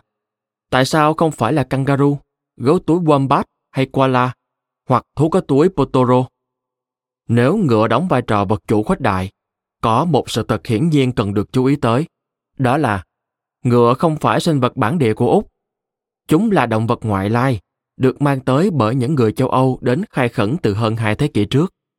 Theo các nhà nghiên cứu tiến hóa phân tử, dựa trên những dấu hiệu cổ xưa trong vật chất di truyền, Hendra dường như không phải một loại virus mới. Với những khác biệt lớn so với người họ hàng Mobilivirus, nó có thể đã tồn tại bí mật ở Úc trong suốt một thời gian dài. Dơi là một loài động vật bản xứ từ xa xưa. Các bằng chứng hóa thạch ở Queensland cho thấy những loài dơi nhỏ đã có mặt ở đó từ cách đây ít nhất là 55 triệu năm. Và dơi hiện nay có thể đã tiến hóa tại khu vực này vào thời kỳ đầu của thế Miocene, khoảng 20 triệu năm trước. Nói thêm, thế Miocene hay thế Trung Tân là một thế địa chất kéo dài từ khoảng 23,03 tới 5,33 triệu năm trước. Quay lại nội dung chính. Chỉ đến cách đây vài trăm nghìn năm, con người mới bắt đầu có sự xuất hiện. Nói một cách chính xác hơn, con người bắt đầu có mặt tại khu vực này kể từ khi những tổ tiên của thổ dân châu Úc, với những con thuyền gỗ đơn sơ, di chuyển một cách táo bạo giữa các hòn đảo. Từ vùng Đông Nam Á theo Biển Đông và quần đảo Lesser Sunda tới vùng bờ biển phía tây bắc của lục địa này. Thời điểm đó cách đây ít nhất 40.000 năm, nhiều khả năng còn xa hơn nữa. Do đó, ba trong bốn tham số của tương tác phức tạp này, dơi, virus Hendra và con người, có lẽ đã chung sống ở Úc kể từ thế Pleistocene hay thế canh tân, là một thế địa chất, từng được tính từ khoảng 2.588 cộng trừ 0,00 triệu năm tới 11.550 năm trước. Ngựa chỉ xuất hiện kể từ tháng 1 năm 1788. Đó chỉ là một thay đổi nhỏ về bối cảnh so với tất cả những gì theo sau nó. Những con ngựa đầu tiên đã lên những con tàu của hạm đội thứ nhất dưới sự chỉ huy của thuyền trưởng Arthur Phillip, người đã dông buồm từ nước Anh để lập ra một thuộc địa tại New South Wales dành cho những phạm nhân bị kết án. Sau năm tháng đông rủi trên Đại Tây Dương, Philip dừng chân ở một khu định cư của người Hà Lan gần mũi hảo vọng để lấy hàng tiếp tế và gia súc trước khi đi tiếp về phía đông từ châu Phi. Ông đi vòng qua Van Diemen's Land, vùng đất Van Diemen's, nay là Tasmania, và đi lên phía bắc dọc theo bờ biển phía đông hòn đảo chính của lục địa Úc. Có thể James Cook đã khám phá ra nơi này từ trước đó rất lâu, nhưng nhóm của Philip mới là những người châu Âu đầu tiên định cư lại tại một địa điểm gần nơi mà nay là Sydney, bên trong cảng biển tự nhiên tuyệt đẹp, những con tàu chở phạm nhân đã đưa tới 736 người, 74 con lợn, 29 con cừu, 19 con dê, 5 con thỏ và 9 con ngựa. Số ngựa trên bao gồm hai con ngựa giống, 4 con ngựa cái và 3 con ngựa con. Cho tới ngày hôm đó chưa từng có bằng chứng nào, dù là hóa thạch hay ghi chép lịch sử, về những con vật thuộc chi Acus ngựa ở Úc. Cũng như có bất kỳ một câu chuyện truyền miệng nào, ít nhất trong số được biết tới ngày nay, về những đợt bùng phát của virus Hendra trong cộng đồng thổ dân châu Úc. Tính đến ngày 27 tháng 1 năm 1788, khi đó tất cả các yếu tố gần như đã chắc chắn hội tụ ở cùng một nơi. Loại virus, vật chủ dự trữ, vật chủ khuếch đại, cùng với những con người dễ nhiễm bệnh và một câu đố khác xuất hiện. Từ những con ngựa của thuyền trưởng Arthur Phillip tới những con ngựa của Vickrell là khoảng thời gian 206 năm. Tại sao virus lại chờ đợi lâu như vậy mới xuất hiện? Hay nó thực sự đã xuất hiện trước đó, thậm chí là thường xuyên và chưa từng bị nhận ra như bấy giờ? Đã từng có bao nhiêu ca mắc Hendra trong hơn hai thế kỷ đã bị chẩn đoán sai là bị rắn cắn? Câu trả lời từ các nhà khoa học là dù không rõ, nhưng chúng tôi đang cố gắng tìm hiểu. 6.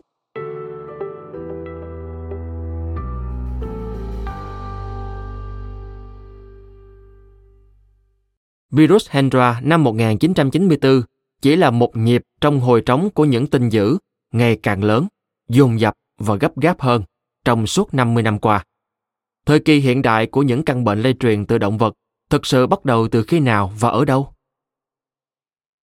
việc chọn một thời điểm có lẽ mang nhiều cảm tính nhưng một ứng viên phù hợp có thể là sự xuất hiện của virus Machupo tại những ngôi làng ở Bolivia trong thời kỳ từ năm 1959 đến 1963. Virus, hiển nhiên, ban đầu không mang cái tên Machupo, hay thậm chí được công nhận là một loại virus. Machupo là tên của dòng sông nhỏ chảy qua khu vực đông bắc của vùng lòng chảo Bolivia. Ca bệnh đầu tiên được ghi nhận đã đến và đi, gần như không ai biết. Một cơn sốt không nguy hiểm trên một người nông dân địa phương. Câu chuyện xảy ra vào mùa mưa năm 1959.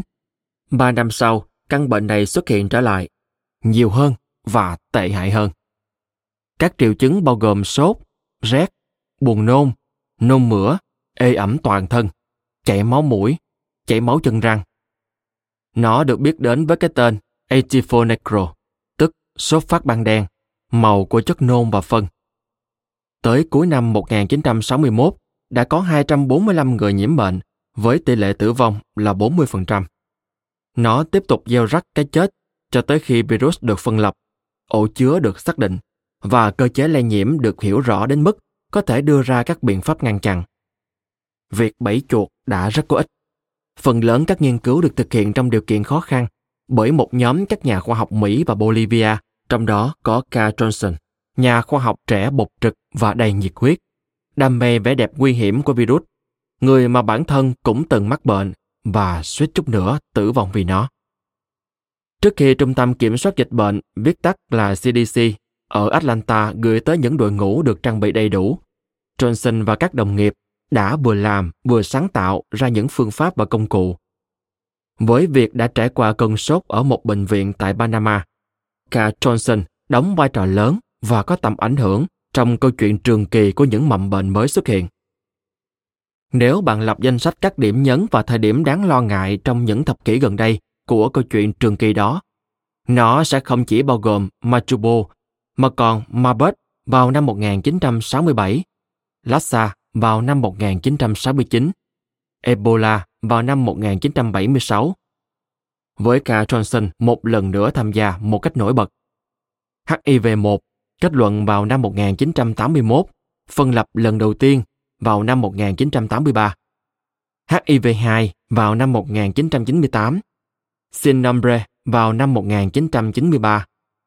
Hendra vào năm 1994. Cúm da cầm vào năm 1997. Nipah vào năm 1998. Tây sông Nin vào năm 1999. SARS vào năm 2003. Và đại dịch cúm khiến người ta lo sợ nhưng may mắn không gây thiệt hại lớn vào năm 2009. Đó là những câu chuyện đầy ắp và sôi sục virus. Người ta có thể phân tích danh sách này như một chuỗi những sự kiện tàn khốc nhưng không liên đến nhau. Những sự không may đơn lẻ sẽ đến với chúng ta, với con người, vì một lý do nào đó không thể hiểu được. Nếu nhìn nhận theo cách đó, Machubo, HIV, SARS cũng như những căn bệnh khác có thể được coi như hành động của Chúa những thiên tai đáng tiếc như động đất, núi lửa phun trào hay thiên thạch va chạm, những thứ khiến người ta than thở và có thể khắc phục sau đó, nhưng không thể tránh khỏi. Đó là một cách nhìn bị động gần như khắc kỷ. Hơn hết, đó là cách nhìn sai lầm. Đừng nhầm lẫn. Những đợt bùng phát dịch bệnh xuất hiện liên tiếp này đều liên quan đến nhau. Chúng không đơn thuần xảy đến với chúng ta. Chúng đại diện cho hậu quả không mong muốn của những gì con người đang làm phản ánh sự giao thoa của hai hình thái khủng hoảng trên hành tinh này. Đầu tiên là hệ sinh thái, thứ hai là y tế. Khi hai thứ này giao nhau, hậu quả chung xuất hiện dưới dạng một chuỗi các căn bệnh mới và nguy hiểm, trỗi dậy từ những nguồn không ngờ tới và mang đến những lo ngại sâu sắc cũng như dự đoán sâu xa cho những nhà khoa học đang nghiên cứu chúng. Làm thế nào? Những căn bệnh này truyền từ các loài động vật khác sang người. Và tại sao việc đó lại xảy ra nhiều hơn trong những năm gần đây? Nói một cách thẳng thắn áp lực và sự phá hoại về mặt sinh thái do con người gây ra đang khiến những mầm bệnh trên động vật tiếp xúc gần hơn với cộng đồng trong khi công nghệ và những hành vi của con người đang cho phép những mầm bệnh đó phát tán rộng rãi và nhanh chóng hơn có ba yếu tố dẫn tới tình trạng này thứ nhất các hoạt động của con người đang khiến hệ sinh thái tự nhiên tan rã ở tốc độ thảm họa. Chúng ta đều biết sơ qua về vấn đề này, với việc chặt phá rừng, làm đường, du canh du cư, săn bắn và ăn thịt động vật hoang dã. Khi người ở châu lục làm điều đó, người ta gọi nó là thịt rừng theo cách tiêu cực, trong khi ở phương Tây, đôi khi đó lại chỉ đơn giản là một trò chơi. Phá rừng để làm đồng cỏ chăn nuôi, khai thác khoáng sản, đô thị hóa, ô nhiễm hóa học, rửa trôi khoáng chất, khai thác thủy hải sản không bền vững, biến đổi khí hậu, xuất khẩu quốc tế những mặt hàng mà việc sản xuất cần tới bất kỳ một biện pháp nào kể trên, và cả những hoạt động văn minh khác tác động lên cảnh quan thiên nhiên. Với tất cả những hoạt động đó, chúng ta đang xé nát hệ sinh thái. Những điều này cũng không hề mới. Con người đã và đang thực hiện những hoạt động đó với những công cụ thô sơ từ xa xưa. Nhưng giờ đây, với 7 tỷ người sống trên trái đất và công nghệ hiện đại trong tay, tác động tổng thể đang ngày càng trở nên nguy cấp. Những khu rừng nhiệt đới không phải là hệ sinh thái duy nhất bị hủy hoại, nhưng là hệ sinh thái đa dạng và có cấu trúc phức tạp nhất. Bên trong những hệ sinh thái đó là hàng triệu loài sinh vật sống, hầu hết chưa được khoa học biết tới và phân loại. Phần còn lại gần như chỉ được biết tới và hiểu một cách qua loa. Thứ hai, hàng triệu sinh vật chưa được biết tới đó bao gồm những loài virus, vi khuẩn, nấm, sinh vật nguyên sinh và các sinh vật khác. Rất nhiều trong số đó sống ký sinh. Những sinh viên ngành virus học giờ đây nói tới vi cầu, một thế giới rộng lớn đến mức khiến tất cả những nhóm sinh vật khác đều trở nên nhỏ bé. Nhiều loại virus, chẳng hạn cư ngụ ở những khu rừng Trung Phi, mỗi loại ký sinh trên một loài vi khuẩn, động vật, nấm, sinh vật nguyên sinh hay cây cối, tất cả đều gắn liền với những mối liên hệ sinh lý và sinh sôi giới hạn trong khu vực địa lý mà chúng tồn tại. Những virus Ebola, Marburg, Lassa, đầu mùa khỉ, cũng như tiền thân của virus gây suy giảm miễn dịch ở người, đại diện cho chỉ một phần rất nhỏ của những gì đang tồn tại ở đó. Vô số những loại virus chưa được phát hiện, bên trong những vật chủ nhiều khi cũng chưa được phát hiện. Virus chỉ có thể nhân rộng trong tế bào sống của sinh vật khác. Thông thường, chúng trú ngụ trong loại động vật hay cây cối mà chúng có mối liên hệ gần gũi, cổ xưa và thường, nhưng không phải luôn luôn hội sinh. Phụ thuộc nhưng không gây ảnh hưởng lớn. Chúng không sống độc lập nhưng cũng không gây ồn ào. Đôi khi có thể một vài con khỉ hay chim bị chết, nhưng những thi thể đó nhanh chóng được khu rừng hấp thụ. Con người hiếm khi có cơ hội để ý tới. Thứ ba, nhưng giờ việc phá vỡ hệ sinh thái tự nhiên dường như đang ngày càng giải phóng những vi sinh vật đó ra thế giới. Khi những cái cây đổ xuống và các sinh vật bản địa bị giết hại, những mầm bệnh địa phương bay lên như bụi từ nhà kho bị phá dỡ. Một ký sinh trùng, khi bị đẩy ra, trục xuất, tách khỏi vật chủ thường lệ, có hai lựa chọn. Tìm một vật chủ mới, một loại vật chủ mới, hoặc tuyệt chủng. Chúng không chủ đích tấn công chúng ta, đơn giản là chúng ta quá đông đúc và sẵn có. Như lời của nhà sử học William H. McNeil đã nói, nếu bạn nhìn thế giới từ quan điểm của một con virus đang đói, hay thậm chí một con vi khuẩn, chúng ta là nguồn thức ăn tuyệt vời, dồi dào với hàng tỷ cá thể mà mới đây thôi chỉ có số lượng bằng một nửa hiện nay. Trong vòng 25 hay 27 năm, dân số thế giới đã tăng gấp đôi. Một con mồi tuyệt vời cho bất kỳ sinh vật nào có thể thích nghi để xâm nhập chúng ta. Virus, đặc biệt là một số loại nhất định, những loại có bộ gen ARN thay vì ADN, khiến chúng dễ đột biến hơn, có khả năng thích nghi cao và nhanh chóng. Tất cả những yếu tố đó đã đem tới không chỉ những trường hợp lây nhiễm mới lạ, những đợt bùng phát nhỏ đột ngột, mà còn cả những vụ dịch và đại dịch. Trong đó, đại dịch đáng sợ, thảm khốc và nổi tiếng nhất có nguyên nhân do chủng virus được các nhà khoa học biết tới với cái tên HIV1 nhóm M. Đó là chủng virus HIV trong số 12 chủng gây ra đại dịch S toàn cầu. Nó đã giết chết 30 triệu người kể từ khi được phát hiện 3 thập kỷ về trước, với gần 34 triệu người hiện đang mắc bệnh. Mặc cho tác động rộng lớn của nó, hầu hết mọi người không biết tới sự kết hợp định mệnh của những sự kiện đã đem HIV-1 nhóm M từ một vùng rừng rậm châu Phi hẻo lánh, nơi tiền thân của nó ẩn náu như một căn bệnh truyền nhiễm vô hại trên tinh tinh, tiến vào lịch sử loài người.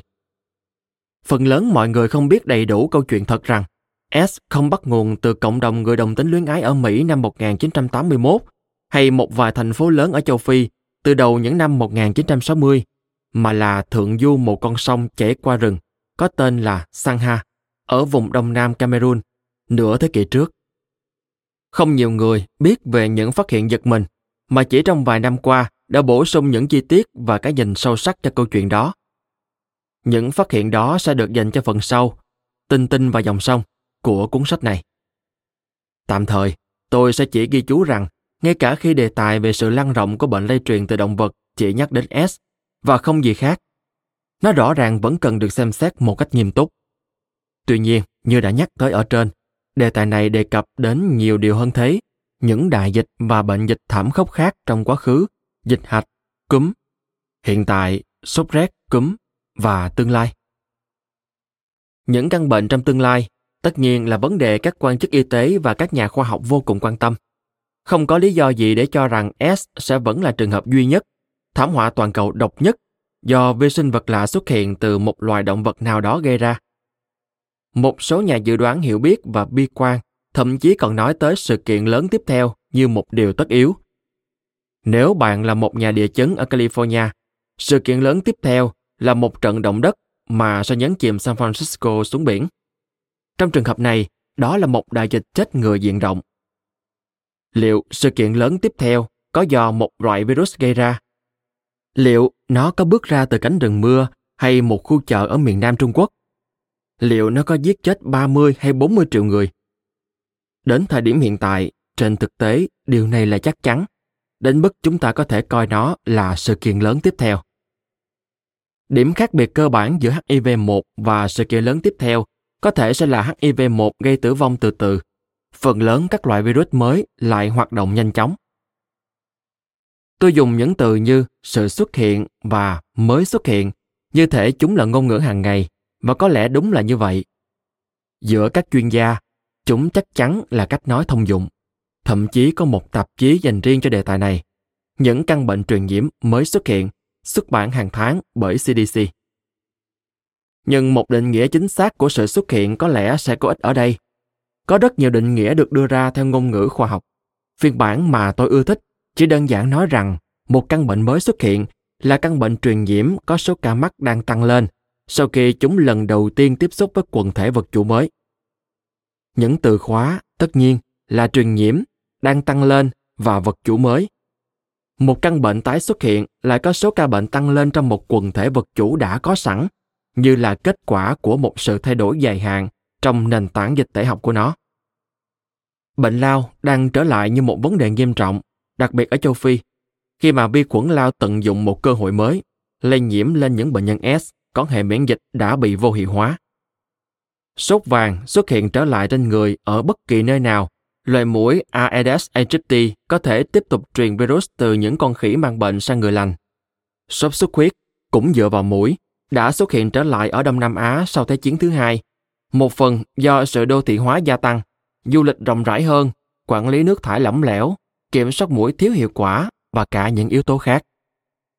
Sự xuất hiện và lan truyền là những khái niệm riêng biệt nhưng có liên quan tới nhau. Lan truyền là thuật ngữ do các nhà sinh thái bệnh dịch sử dụng để xác định thời điểm khi một mầm bệnh chuyển từ cá thể của loài này với tư cách vật chủ sang các cá thể của một loài khác. Đó là một sự kiện quan trọng. Virus Hendra truyền sang Dromaceri từ dơi, rồi qua Vicrel từ ngựa vào tháng 9 năm 1994. Sự xuất hiện là một quá trình, một xu hướng. S xuất hiện vào cuối thế kỷ 20 hay đầu thế kỷ 20? Tôi sẽ trở lại với câu hỏi này sau. Sự lan truyền dẫn tới sự xuất hiện khi một mầm bệnh lạ, sau khi lây sang một vài cá thể của loài vật chủ mới, sinh sôi bên trong loài đó và lây lan giữa chúng. Ở nghĩa này, một cách chính xác, Hendra chưa xuất hiện ở quần thể loài người. Chưa hẳn. Nó mới chỉ đơn thuần là một ứng viên. Không phải tất cả những căn bệnh mới xuất hiện là bệnh lây truyền từ động vật, nhưng phần lớn là thế. Mầm bệnh còn có thể xuất hiện từ nơi nào nếu không phải là một sinh vật khác. Đúng là một vài mầm bệnh lạ có khả năng tự xuất hiện trong môi trường mà không cần trú ngụ trong một vật chủ dự trữ. Ví dụ, vi khuẩn hiện được biết đến với tên gọi Legionella pneumophila xuất hiện từ tháp tản nhiệt của hệ thống điều hòa tại một khách sạn ở Philadelphia vào năm 1976 và tạo nên vụ bùng phát bệnh Legionella đầu tiên và tước đi mạng sống của 34 người. Nhưng kịch bản đó kém tiêu biểu hơn rất nhiều so với câu chuyện lây truyền từ động vật. Những vi sinh vật đang lây nhiễm trên sinh vật sống của một loài rất dễ có khả năng lây nhiễm sang sinh vật sống thuộc một loài khác. Điều này đã được rút ra từ thống kê trong rất nhiều nghiên cứu tổng hợp những năm gần đây. Một trong số đó do hai nhà khoa học ở trường đại học Edinburgh công bố vào năm 2005, nghiên cứu 1.407 loại mầm bệnh đã được xác nhận trên người và tìm ra rằng tỷ lệ mầm bệnh lây truyền từ động vật chiếm 58%. Trong tổng số 1.007 loài, chỉ có 177 có thể được coi là mới xuất hiện hay xuất hiện lại. 3 phần tư số mầm bệnh mới xuất hiện là lây truyền từ động vật. Nói ngắn gọn, chỉ cho tôi một căn bệnh mới và nhiều khả năng tôi sẽ chỉ ra cho bạn đó là bệnh lây truyền từ động vật. Một khảo sát song song từ một nhóm do Cat E. Jones thuộc Hội các nhà động vật học London dẫn đầu xuất hiện trên tạp chí Nature vào năm 2008. Nhóm này đã xét hơn 300 sự kiện bệnh truyền nhiễm mới xuất hiện. Họ gọi tắt là EID, diễn ra từ năm 1940 đến 2004. Họ xem xét về những xu hướng đang thay đổi cũng như những mô hình rõ ràng. Tuy danh sách những sự kiện của họ độc lập với danh sách mầm bệnh của các nhà nghiên cứu tại Edinburgh, Jones và các đồng nghiệp tìm ra tỷ lệ bệnh lây truyền từ động vật gần tương đương 60,3%. Hơn nữa, 71,08% trong số EID là do các mầm bệnh có nguồn gốc từ động vật hoang dã gây ra, thay vì động vật đã được thuần hóa. Họ dẫn chứng bằng DIPA ở Malaysia và SARS ở miền Nam Trung Quốc. Hơn thế nữa, sự gia tăng các sự kiện bệnh dịch có liên quan đến động vật hoang dã, khác với động vật chăn nuôi, dường như ngày càng lớn. Các tác giả kết luận, các bệnh lây truyền từ động vật hoang dã đại diện cho mối nguy hiểm lớn nhất và đang gia tăng đối với sức khỏe toàn cầu trong số tất cả các AID. Những phát hiện của chúng tôi nhấn mạnh sự cấp thiết của việc giám sát sức khỏe và nhận diện những mầm bệnh lây truyền từ động vật mới. Tiềm năng trong quần thể động vật hoang dã là biện pháp dự báo các AID. Điều đó có lý. Hãy để mắt tới các sinh vật hoang dã. Khi chúng ta giết hại, dồn ép, tiêu diệt và ăn thịt chúng, chúng ta cũng đang chuốc lấy những căn bệnh của chúng. Điều đó thậm chí còn vô cùng khả thi. Tuy nhiên, nhấn mạnh nhu cầu giám sát và dự báo cũng là nhấn mạnh sự cấp bách của vấn đề, cũng như sự thật đáng lo ngại rằng còn nhiều điều chưa được biết đến. Chẳng hạn, vì sao Drama Series, con ngựa cái đầu tiên mắc bệnh ở chuồng ngựa đó, liệu có phải do nó trú bóng bên dưới một cái cây đa tía và nhai phải chỗ cỏ nào đó có dính nước tiểu của dơi mang virus? Dromedary lây bệnh cho những con ngựa khác ở chuồng ngựa của Vickrell như thế nào? Tại sao Rail và Ray Unwin mắc bệnh, nhưng bị bác sĩ thú y tận tụy Peter Reed lại không? Tại sao Mark Preston bị ốm, nhưng Margaret Preston lại khỏe mạnh? Tại sao những vụ bùng phát ở Hendra và Mackay xuất hiện vào tháng 8 và tháng 9 năm 1994, gần về thời điểm trong năm, nhưng xa về khoảng cách địa lý? Tại sao tất cả những người chăm sóc dơi lại không mắc bệnh, mặc dù đã chăm ẩm những con dơi hàng tháng hàng năm? Những nghi vấn cục bộ về Hendra chỉ là phần nhỏ của những câu hỏi lớn mà các nhà khoa học như Kate Jones cùng với nhóm của bà, cũng như các nhà nghiên cứu ở Edinburgh và Himfields hay rất nhiều các nhà khoa học khác trên thế giới đang thắc mắc. Tại sao những căn bệnh mới và kỳ lạ này xuất hiện tại thời điểm đó, ở nơi đó mà không phải là nơi nào khác, theo cách khác, vào thời điểm khác? Liệu chúng có đang diễn ra nhiều hơn so với trước đây? Nếu vậy, con người chuốc lấy những căn bệnh này lên bản thân như thế nào? Liệu ta có thể đảo ngược hay hạn chế những xu hướng này trước khi phải đối mặt với một đại dịch tàn khốc khác? liệu chúng ta có thể làm vậy mà không phải sử dụng những biện pháp đáng sợ đối với những loài động vật bị nhiễm bệnh đang chung sống trên hành tinh này các cơ chế đầy phức tạp với vô vàng khả năng và khi mà khoa học đang từ từ làm nhiệm vụ của nó chúng ta đều muốn có một câu trả lời nhanh chóng cho câu hỏi lớn nhất. Thứ mầm bệnh khủng khiếp nào với nguồn gốc không thể dự đoán trước và những tác động không thể ngăn chặn sẽ xuất hiện tiếp theo. 7.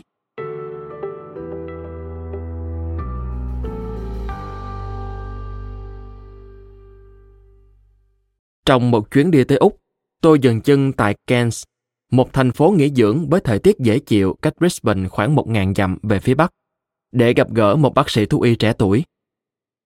Tôi không nhớ làm thế nào tôi biết được nơi ở của cô, bởi cô ấy rất cảnh giác với việc công khai danh tính và không muốn tên của mình xuất hiện trên các ấn phẩm. Tuy nhiên, cô đã đồng ý nói chuyện với tôi về trải nghiệm của bản thân với Hendra. Tuy rằng ngắn ngủi, trải nghiệm của cô lại chứa đựng cả hai góc nhìn, của cả bác sĩ và bệnh nhân. Ở thời điểm đó, cô ấy là một trong hai người sống sót khỏi virus Hendra được biết tới ở Úc ngoài Ryan Wynn, người coi chuồng ngựa. Chúng tôi nói chuyện trong phòng khám thú y nhỏ nơi cô làm việc. Đó là một người phụ nữ 26 tuổi hoạt bát, với đôi mắt xanh nhạt và tóc nhuộm nâu búi chặt. Cô đeo đôi bông tai bạc, mặc quần sót và áo phông đỏ ngắn tay in logo phòng khám. Cùng với chú chó chăn cừu thân thiện, liên tục chạm vào tay tôi đòi nựng khi tôi đang cố gắng ghi chép. Cô bác sĩ miêu tả lại một đêm tháng 10 năm 2004 khi cô đi tới chăm một con ngựa mắc bệnh. Những người chủ lo lắng bởi con vật này, một con ngựa thiến 10 tuổi, có vẻ tím tái. Theo cô nhớ, con ngựa có tên là Brownie. Nó sống trong một trang trại gia đình ở Little Mugray, cách Cairns khoảng 20 dặm về phía nam. Thực tế, cô nhớ tất cả mọi thứ. Một đêm đầy những ấn tượng rõ ràng. Brownie là một con ngựa lai giữa giống ngựa đua 400 mét và ngựa thuần chủng. Nó là vật nuôi trong nhà chứ không phải ngựa đua. Gia đình này có một cô con gái tuổi còn nhỏ. Brownie là thú cưng của cô bé. 8 giờ tối hôm đó, con ngựa vẫn có vẻ bình thường. Nhưng rồi đột nhiên vấn đề xảy ra. Gia đình nghi ngờ con ngựa đau bụng, có thể nó đã ăn phải loại cỏ độc nào đó. Khoảng 11 giờ, họ gọi điện nhờ giúp đỡ và được một bác sĩ thú y trẻ đang trực đêm hôm đó tiếp nhận. Cô ấy leo ngay lên xe, và khi tới nơi, Brownie đang ở trong tình trạng nguy cấp, thở hổn hển, sốt cao, đổ gục trên sàn. Cô kể lại, tôi thấy nhịp tim của con ngựa rất cao, thân nhiệt cũng vậy, và có bọt máu đỏ chảy ra từ mũi. Sau khi khám nhanh cho con ngựa, kiểm tra các chức năng cơ bản của nó, cô lại gần con ngựa. Và khi nó khục khịch, tôi đã dính kha khá bọt máu nhẹ nhất của nó trên tay. Cô con gái nhỏ và người mẹ cũng lắm đầy máu khi cố gắng xoa dịu Brownie. Giờ nó chẳng thể ngẩng nổi đầu. Là một nhà chuyên môn vô cùng tận tâm, cô nói với họ rằng con ngựa đang hấp hối. Tự biết nghĩa vụ của mình, cô đề nghị, tôi muốn an tử cho nó. Cô chạy về xe của mình lấy bộ đồ nghề dành cho việc an tử. Nhưng khi quay lại, Brownie đã chết. Với hơi thở cuối cùng của mình, con ngựa trút ra càng nhiều bọt đỏ từ mũi và miệng. Tôi hỏi, cô có đeo găng tay không? Không. Quy trình yêu cầu phải đeo găng cho việc hậu sự, nhưng không yêu cầu cho ngựa còn sống. Và rồi chuyện này nhanh chóng kéo đến chuyện khác. Khi đó tôi mặc đúng y như những gì tôi đang mặc bây giờ. Một đôi giày, tất ngắn, quần sót xanh và áo ngắn tay. Tôi hỏi, khẩu trang y tế? Không, không có khẩu trang. Anh biết đấy, trong phòng xét nghiệm thì tất cả những biện pháp phòng ngừa này đều sẵn có. Vào lúc 12 giờ đêm khi trời mưa xối xả, anh đang ở ngoài trời và phải phẫu thuật nhờ ánh đèn pha xe hơi. Phía sau là một gia đình bị kích động. Không hề dễ để luôn chuẩn bị những biện pháp phòng ngừa đầy đủ. Và một điều nữa, tôi đã không biết. Không biết bản thân đang phải đối mặt với điều gì trong ca bệnh của Brownie. Ý cô là vậy. Khi ấy tôi không nghĩ đó là bệnh truyền nhiễm. Cô thận trọng với những điểm này bởi đã có những nghi ngờ về quy trình làm việc của cô. Một cuộc điều tra, những câu hỏi về sự thiếu trách nhiệm. Cô ấy đã được miễn trách nhiệm. Trên thực tế, cô đã khiếu nại vì đã không được cảnh báo đúng mức. Nhưng điều đó hẳn đã không có ích cho sự nghiệp của cô. Và đó có lẽ là lý do cô ấy muốn sự ẩn dật. Cô có một câu chuyện để kể, nhưng đồng thời cũng muốn để nó lại phía sau. Ngay sau khi Brownie chết, cô đã đổi sang giày, quần dài, găng tay dài và bắt đầu khám nghiệm tử thi. Những người chủ muốn biết liệu con ngựa có ăn phải loại cỏ độc có nguy cơ ảnh hưởng đến những con ngựa khác không. Vì bác sĩ mổ bụng Brownie và thấy nội tạng của nó bình thường, không có dấu hiệu xoắn ruột hay tắc nghẽn khác có thể dẫn đến cơn đau. Trong quá trình khám nghiệm, một ít dịch từ bụng con ngựa đã bắn lên chân tôi.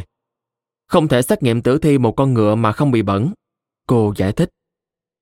Tiếp đến, cô kiểm tra phần ngực bằng một vết mổ ở giữa xương sườn thứ tư và thứ năm. Nếu không phải đau bụng thì có thể là vấn đề tim mạch và nghi vấn của cô ngay lập tức được xác nhận. Quả tim phồng lên trong thấy, phổi ướt và đầy dịch máu. Toàn bộ lồng ngực đều là dịch. Con ngựa chết do xuất huyết tim. Đó là tất cả những gì tôi có thể kết luận. Tôi không thể kết luận liệu căn bệnh có truyền nhiễm hay không. Cô ngỏ lời muốn lấy mẫu để xét nghiệm, nhưng những người chủ từ chối. Quá đủ thông tin, quá đủ chi phí, quá buồn cho Brownie. Và họ đơn giản chôn cái xác bằng xe ủi. Tôi hỏi, có dơi ở quanh khu đất này không? Dơi ở khắp nơi, khắp quanh vùng phía bắc Queensland, ý cô là vậy, chứ không chỉ ở Little Mulgrave. Nếu đi bộ ra khỏi đây, anh sẽ thấy hàng trăm con dơi. Toàn bộ vùng Cairns và các vùng lân cận, khí hậu ấm áp, nhiều cây ăn quả và rất nhiều dơi ăn hoa quả. Nhưng không có thêm thắc mắc nào sau cái chết của Brownie nhắm tới những con dơi. Họ không thể nói gì khác ngoài sự ngẫu nhiên về lý do con ngựa lại mắc bệnh. Nằm dưới 10 tấc đất, không để lại mẫu máu hay tế bào, nó còn không được coi là mắc bệnh cho tới mãi sau này. Ngay sau cuộc khám nghiệm tử thi, vị bác sĩ rửa bàn tay và cánh tay sạch sẽ, lau chân và về nhà tắm bằng betadine. Cô dự trữ một lượng lớn loại thuốc sát trùng này để dành cho những dịp như vậy. Cô kỳ cọ kỹ lưỡng và đi ngủ sau một đêm khó khăn nhưng không quá bất thường. Tới 9 hay 10 ngày sau, cô mới bắt đầu có cảm giác đau đầu và ốm. Bác sĩ nghi ngờ cô bị cúm hoặc cảm hay có thể viêm amidan. Tôi hay bị viêm amidan. Cô nói. Ông ấy kê vài loại kháng sinh và cho cô về nhà. Cô phải nghỉ làm một tuần, cơ thể suy nhược với các triệu chứng như cúm hoặc viêm phế quản, viêm phổi nhẹ, đau họng, ho dữ dội, yếu cơ, mệt mỏi. Một vị tiền bối ở chỗ làm hỏi liệu cô có nghĩ tới nguy cơ con ngựa chết đã truyền cho cô virus Hendra. Cô bác sĩ thú y trẻ, được đào tạo ở Melbourne, ở tận vùng ôn đới nước Úc, trước khi chuyển lên vùng nhiệt đới Cairns. Chỉ được nghe thoáng qua về virus Hendra khi còn học ở trường đào tạo thú y. Nó quá mơ hồ, quá mới và không phải vấn đề ở vùng Melbourne. Chỉ có hai trong số bốn loài dơi là vật chủ dự trữ có thể bay xa xuống phía nam như vậy. Và rõ ràng chúng chưa phải mối lo. Cô tới bệnh viện làm xét nghiệm máu, và rồi một xét nghiệm nữa. Và đúng thật, cô ấy có kháng thể với virus Hendra. Tới lúc đó cô ấy đã khỏe mạnh và trở lại làm việc bình thường. Cô đã mắc bệnh và cũng đã phục hồi. Khi gặp tôi hơn một năm sau, cô ấy ổn, ngoài việc có đôi chút mệt mỏi và lo lắng nhiều hơn. Cô biết rõ ca bệnh của Mark Beston. Việc anh ta nhiễm bệnh khi tiếp xúc với tử thi một con ngựa, hồi phục rồi khỏe mạnh trở lại, rồi lại tái nhiễm, là cảnh báo về nguy cơ virus này quay trở lại. Các quan chức y tế quốc gia đã theo dõi trường hợp của cô. Nếu cơn đau đầu trở lại, nếu cô thấy chóng mặt hay bị co giật, nếu dây thần kinh bị kích thích, ho hay hát hơi, họ muốn được thông báo. Cô kể lại, tôi vẫn tới gặp các chuyên gia kiểm soát bệnh truyền nhiễm và được ban các ngành công nghiệp chủ chốt khám thường xuyên. Họ theo dõi lượng kháng thể từ những xét nghiệm máu của cô và thấy chúng liên tục tăng giảm một cách kỳ lạ. Gần đây các chỉ số đã tăng trở lại. Liệu điều đó có báo hiệu sự tái nhiễm hay chỉ phản ánh sự mạnh mẽ của hệ miễn dịch? Phần đáng sợ nhất, theo lời cô, là sự không chắc chắn. Sự thật là căn bệnh này xuất hiện quá ít và họ không thể nói với tôi liệu có rủi ro về sức khỏe nào trong tương lai hay không. Cô sẽ ra sao trong 7-10 năm tới? Nguy cơ tái phát là bao nhiêu? Mark Preston đột ngột ra đi sau một năm. Ray Unwin nói sức khỏe của ông vẫn đang đi xuống. Vị bác sĩ trẻ ở Kent chỉ muốn biết một điều về trường hợp của bản thân. Điều mà tất cả chúng ta đều muốn biết. Chuyện gì sẽ xảy ra tiếp theo? Cảm ơn các bạn đã lắng nghe podcast ngày hôm nay. Podcast này được sản xuất bởi Phonos, ứng dụng sách nói và phát triển bản thân dành cho người Việt. Tải ứng dụng để nghe đầy đủ nhất các nội dung với chất lượng âm thanh chuẩn điện ảnh. Hẹn gặp lại ở những tập tiếp theo.